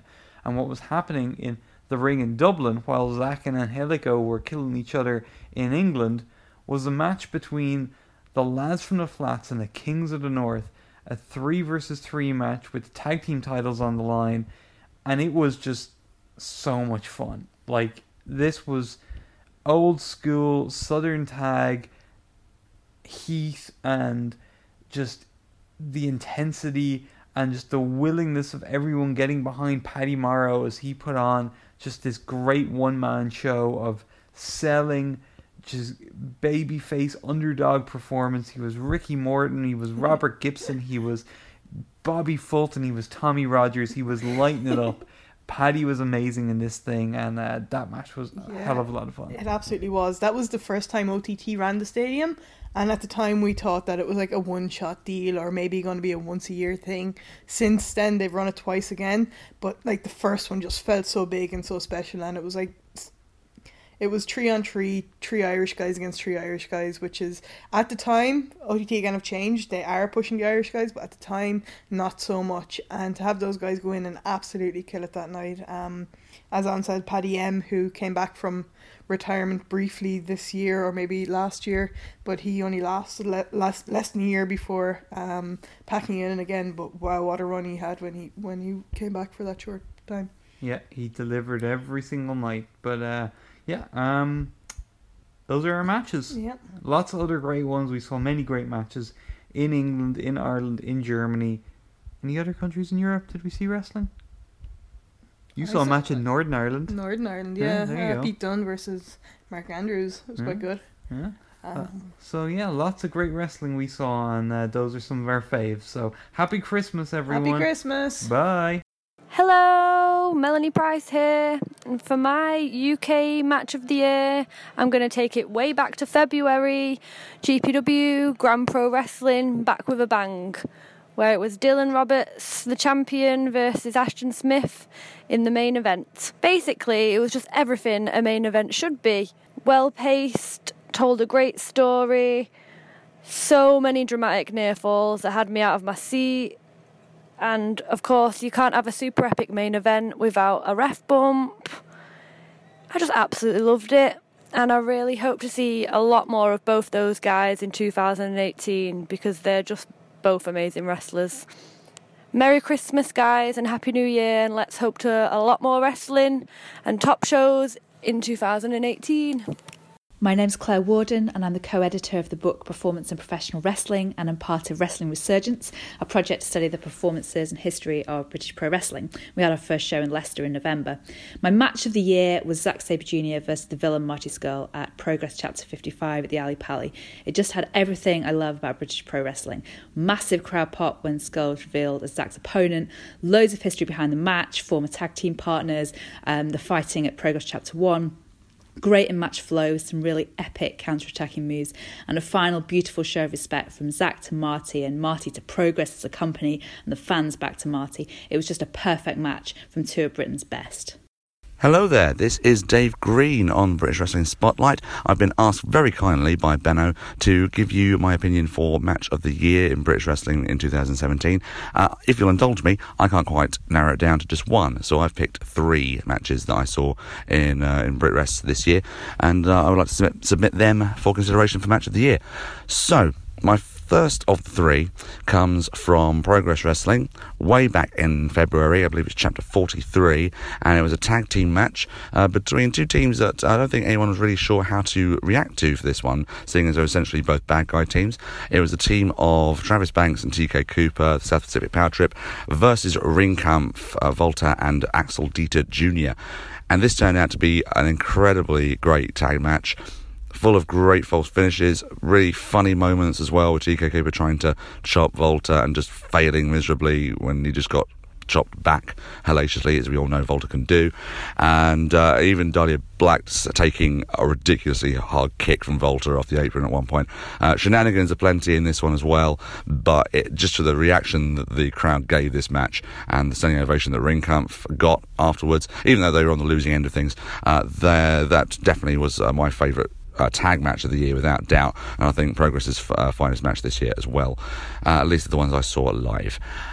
The second match I'm going to bring up for consideration here comes from Fight Club Pro, from one of their London shows this year, Capital Cockknocker 2.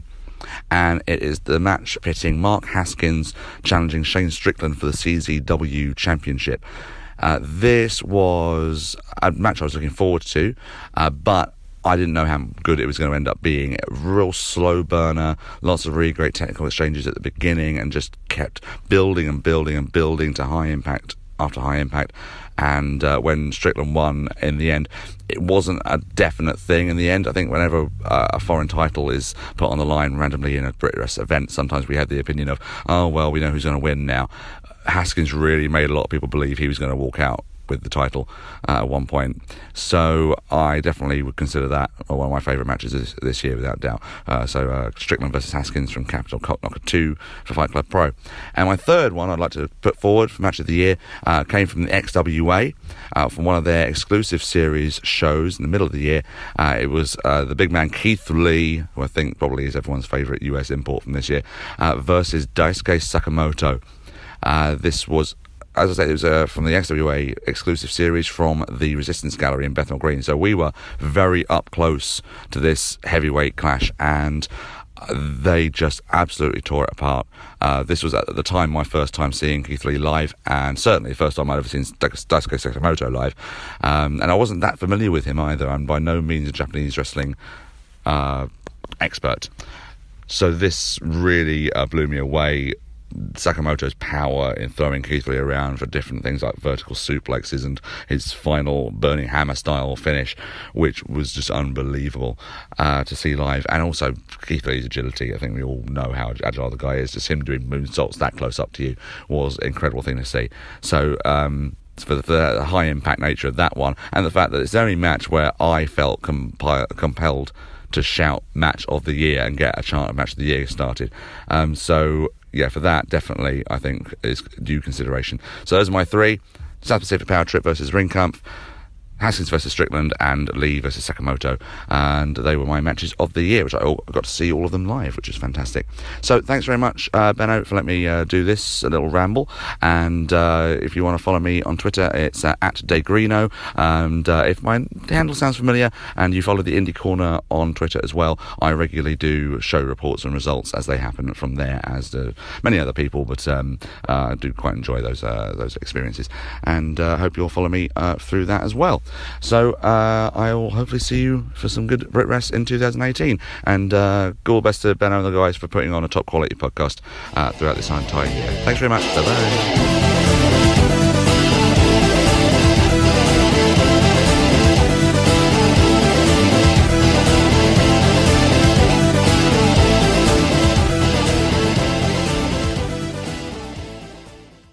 So thanks to everyone for sending those in, and uh, certainly some interesting picks there. And uh, now on to what we've uh, picked as our match of uh, 2017. And um, I found this uh, even harder than promotion of the year. I mean, there's been so many amazing matches on our show this year, and also uh, worldwide involving British talent. But it, I don't know if it's um, because it happened so recently, but having rewatched a number of matches from the year, I had to pick Zack Sabre Jr. v Will Ospreay from uh, Rev Pro's Global Wars Night 2. And, um, I mean, this was two of the best Britain have got to offer, firing on all cylinders. I mean, um, it played a lot on their uh, previous matches that they've had in Rev Pro. And, um, you know, Will Ospreay coming up short every time. And, um, thought the, the transitions in it were perfect, both men, men being able to counter each other. And, um, fantastic build up to the end stretch where you actually believed Will was finally going to get the victory over Zack, and um, the crowd were on the edge of the seats. So was I watching this at home. I mean, just a perfect match between two of the best wrestlers in the world, I thought. And um,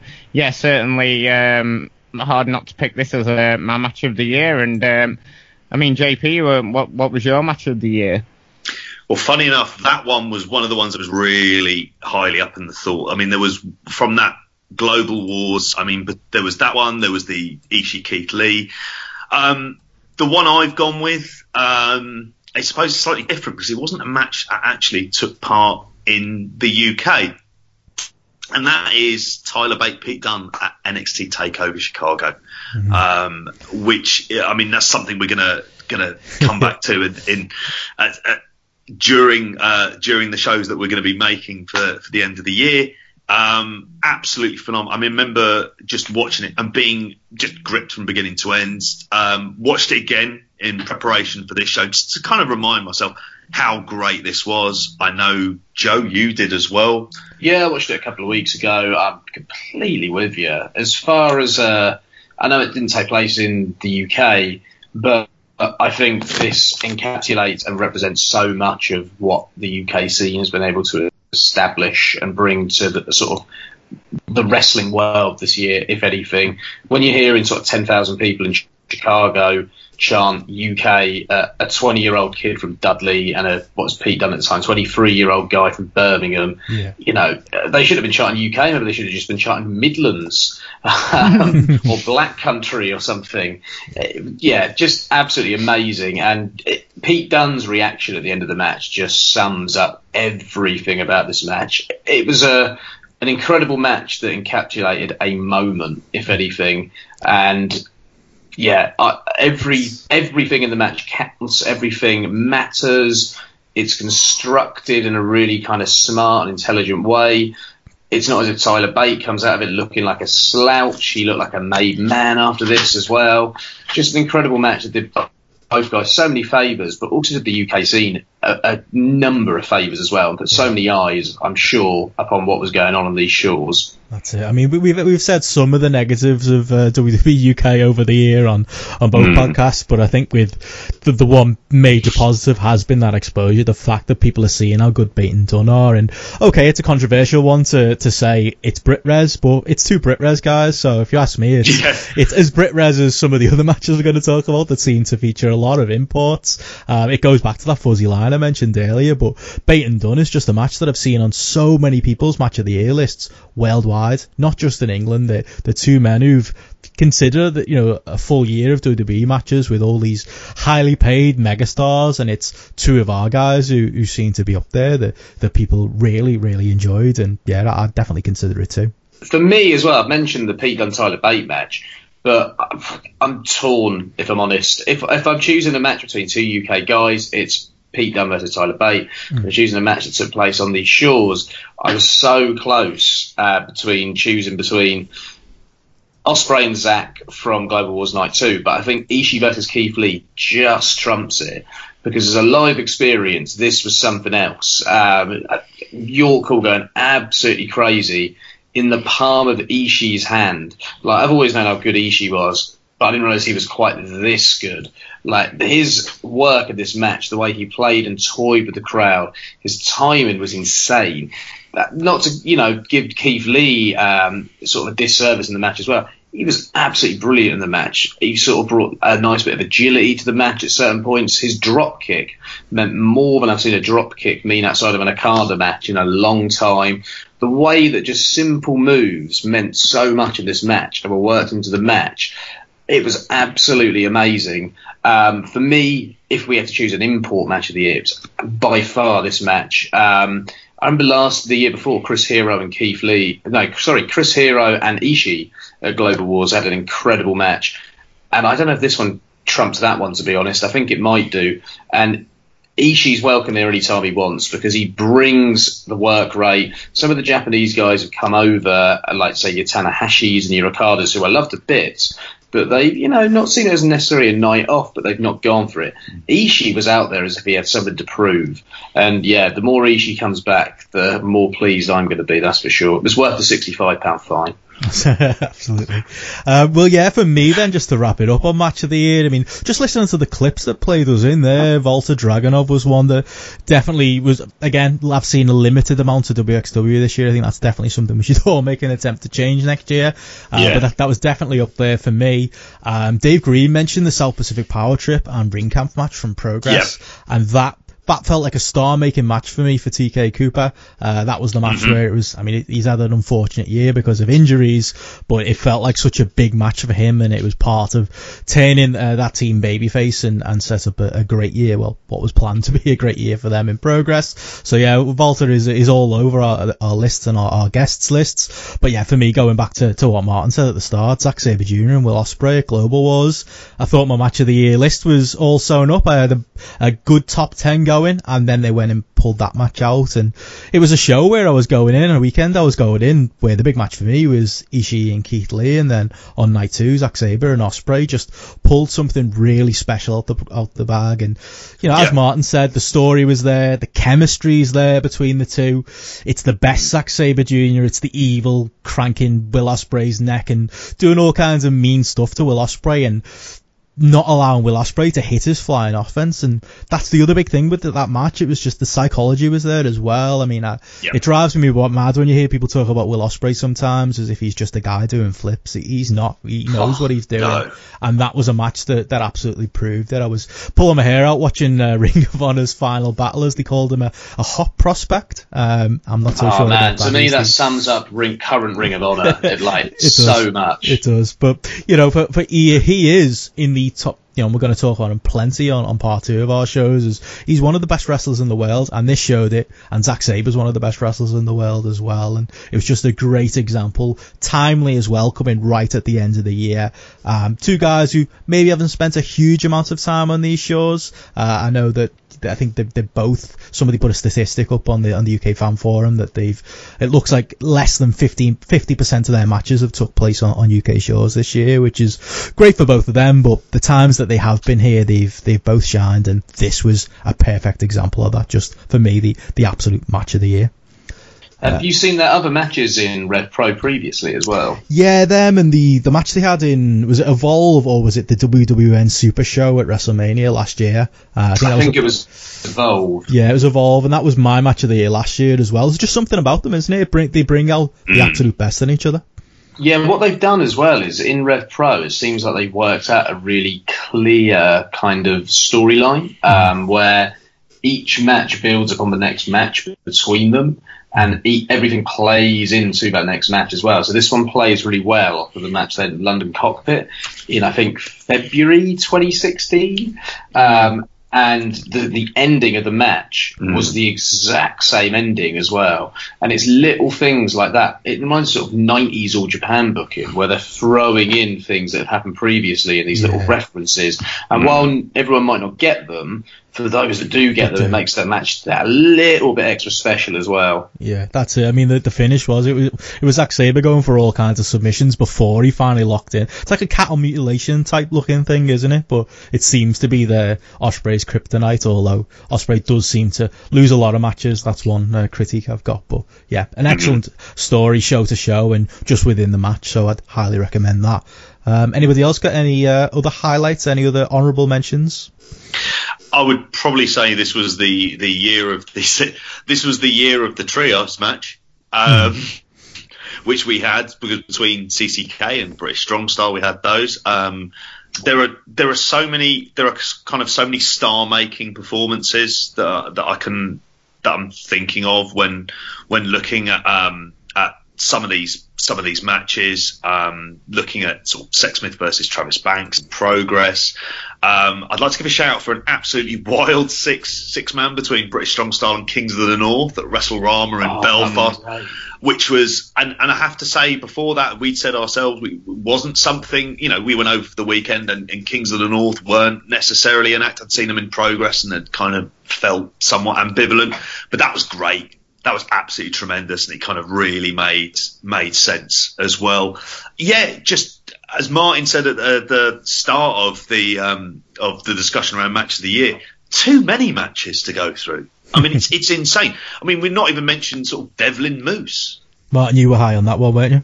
Oh, that was absolutely fantastic. I think a lot of people were thinking of skipping that one when, you know, either watching it on the VOD or, you know, maybe going for a, a piss break in, in the thing. But what a fantastic match. I Yeah. mean, you know, all credit to Jordan Devlin there because Moose is not having matches like that with anybody else, is he? And he was absolutely fantastic and probably uh, the best gift of the year of uh, Devlin flying him back into the ring out of the crowd was absolutely fantastic. And uh, I mean, just to mention another match here that um, seems to have been forgotten about by a lot of people uh, because it was from one of the first shows of the year. I mean, Rev Pro live at Cockpit 12.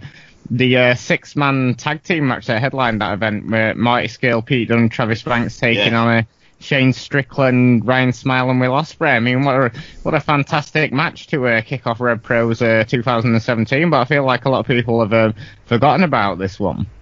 Yeah, I was there for that one as well, and it was a really unique match and a really great way to kick off the year. Like Ospreay wasn't announcing the show, so he just sort of turned up, and it was like, yeah, this is going to be awesome. And then Travis Banks turned up out of nowhere as well. So yeah, really sort of got Rev Pro's 2017 underway and kind of put the stamp on those six mans. Another match I wanted to mention while we're on the six mans is I, I obviously spoke a lot of shit on the last show about um, the elite. Uh, but I think that we need to acknowledge the elite versus British strong style match as well for what a unique match it was and what a kind of moment in time it was. And it was a really good match as well. And I think we often forget how good a match that was. The Bucks definitely had their working boots on that night, um, which was nice. Um, and it was like peak Kenny Omega, wasn't it? Yeah, absolutely. I think the Riddle Walter series as well shouldn't uh, be forgotten about. That's been a great series, uh, sort of across various companies, progress in the US as well. Um, and the last match as well, the Super Strong Style final between Travis Banks and Tyler Bate, I think often gets forgotten about. And when we spoke to Travis Banks, he told us that that was probably his favourite match this year and his favourite moment of the year. Um, so I think that was a huge personal for him and a really, really great match. So I think that's a problem with Super Strong Style that there's so much happening on one weekend that it's a bit like the PWG problem, isn't it? It's great match after great match after great match, and things Oh, yeah. don't always stick, do they? I had a couple of the matches on my rundown when I was looking at my top ten, but I found myself even inventing matches that didn't happen at one point. I had Keith Lee and Jeff Cobb on my list, and I was thinking, to I went back and looked at my list. I was like, that match definitely didn't really happen. Uh, I think I'd mistyped and it was supposed to be uh, Travis Banks, but point remains, so much happens on that weekend, doesn't it? That it is hard for it to, to hit home, and we're probably doing a, a disservice to some of the great matches. Uh, Joe and JP, you were both live there, weren't you? Oh yeah, and haven't mentioned the the um, Jeff Cobb Matt Riddle, um, the kind of the best match that those two have ever had between each other. Um, which was a case, and they, they said it themselves. They'd never, they'd always been kind of restricted on the time that they'd been given at points, and this one they were like told by, and this is all credit to um, to Progress for letting do have have a great match, and they went out there and they did that, and it completely blew the place apart. It's really bad of me that I forgot that match, considering it was the match of the weekend. One match that um, I absolutely loved, I don't know if you guys have seen it, was the Walter David Starr match from the 16 carat weekend. Yes. Has anyone seen that match? Yeah, there's like a story they're telling there, isn't he? He just, he just Yeah. can't get the better of Walter, can he, David Starr? I've, I've only seen that match and a couple of tag matches that have involved them so far. The rest of the, uh, the, the interactions are on my list to watch. But the match in uh, the 16 carat, if the Dragunov uh, Walter match wasn't on the same weekend, I'm sure that match would have got more attention because it was phenomenal. It's probably Starr's best individual performance I've seen in a match as well, um, and it really deserves some attention. Um, I really hope that feud continues because it seems like they've got a really good thing going there at the moment. Right, uh, any other honourable mentions then for match of the year? Um, I mean, you've got to jump in and talk about what culture pro wrestling. I mean, they didn't have a really good year Mm, at all, did yeah. they? Apart from this World Cup uh, tournament that they ran, and uh, Very true. Will Ospreay and Speedball Mike Bailey just had an absolutely fantastic match. Was it in the semi-finals? Yeah, I was, Uh, it, was in, it was in Manchester. I was there live for that one, and yeah, you're right. It was just I didn't think it came across as well on tape. That's maybe the one thing that that doubted me making it my number one. But it was probably probably the best live match that I saw this year because there's just something live about Speedball and his, the way his kicks connect and his strikes connect. It just it, hearing that live in the building just adds an extra thing. And it yeah, another bow on uh, for Ospreay, just an absolutely incredible match. And yeah, that was a strange one, wasn't it? It was kind of we were all feeling quite positive on, on what culture from that tournament. So they've rebranded as Defiant. We'll give them a chance. Um, But yeah, there were there were a lot of good matches in that. I think uh, Ospreay and Rey Mysterio had a really good one there as well, didn't they? Yeah, that was great. Quite a cool Ospreay Ricochet match in there that was quite different to their usual match sort of layout as well, which I thought was really cool. Um, Speedball Mike Bailey is what someone we haven't really spoken about, but as an import, he's had some phenomenal matches this year as well and been really consistent. Another match that really stands out was his match with Ryan Smile uh, for Rev Pro in Leamington, which I was at live with JP. That was a stunning match. And the ba- oh, Bailey versus Mike Bird and Attack as well was, That was another great. really great match. Like Bailey's a guy who I think goes under the radar a little bit, unfortunately. That really deserves a bit of uh, some, some real props this year because he's worked his arse off whenever he's been over here. Absolutely. So yeah, the, an embarrassment of riches there then uh, for our match of the year. Plenty there for if anyone hasn't seen some of those matches. Plenty of recommendations there for people to to check out. Uh, but that pretty much brings us to the end of part one. We'll be back next week on the 27th for part two. Uh, in the meantime, where can the good people find you guys on Twitter? Uh, Lemsip four P's. JPGP three E's. At Bushby01, no E's. and, I'm, and I'm Richard E. Uh, we'll be back uh, next week talking best promo, best show, best moments, and the big one, best wrestler. But in the meantime, have a very Merry Christmas, and we'll catch you again next week.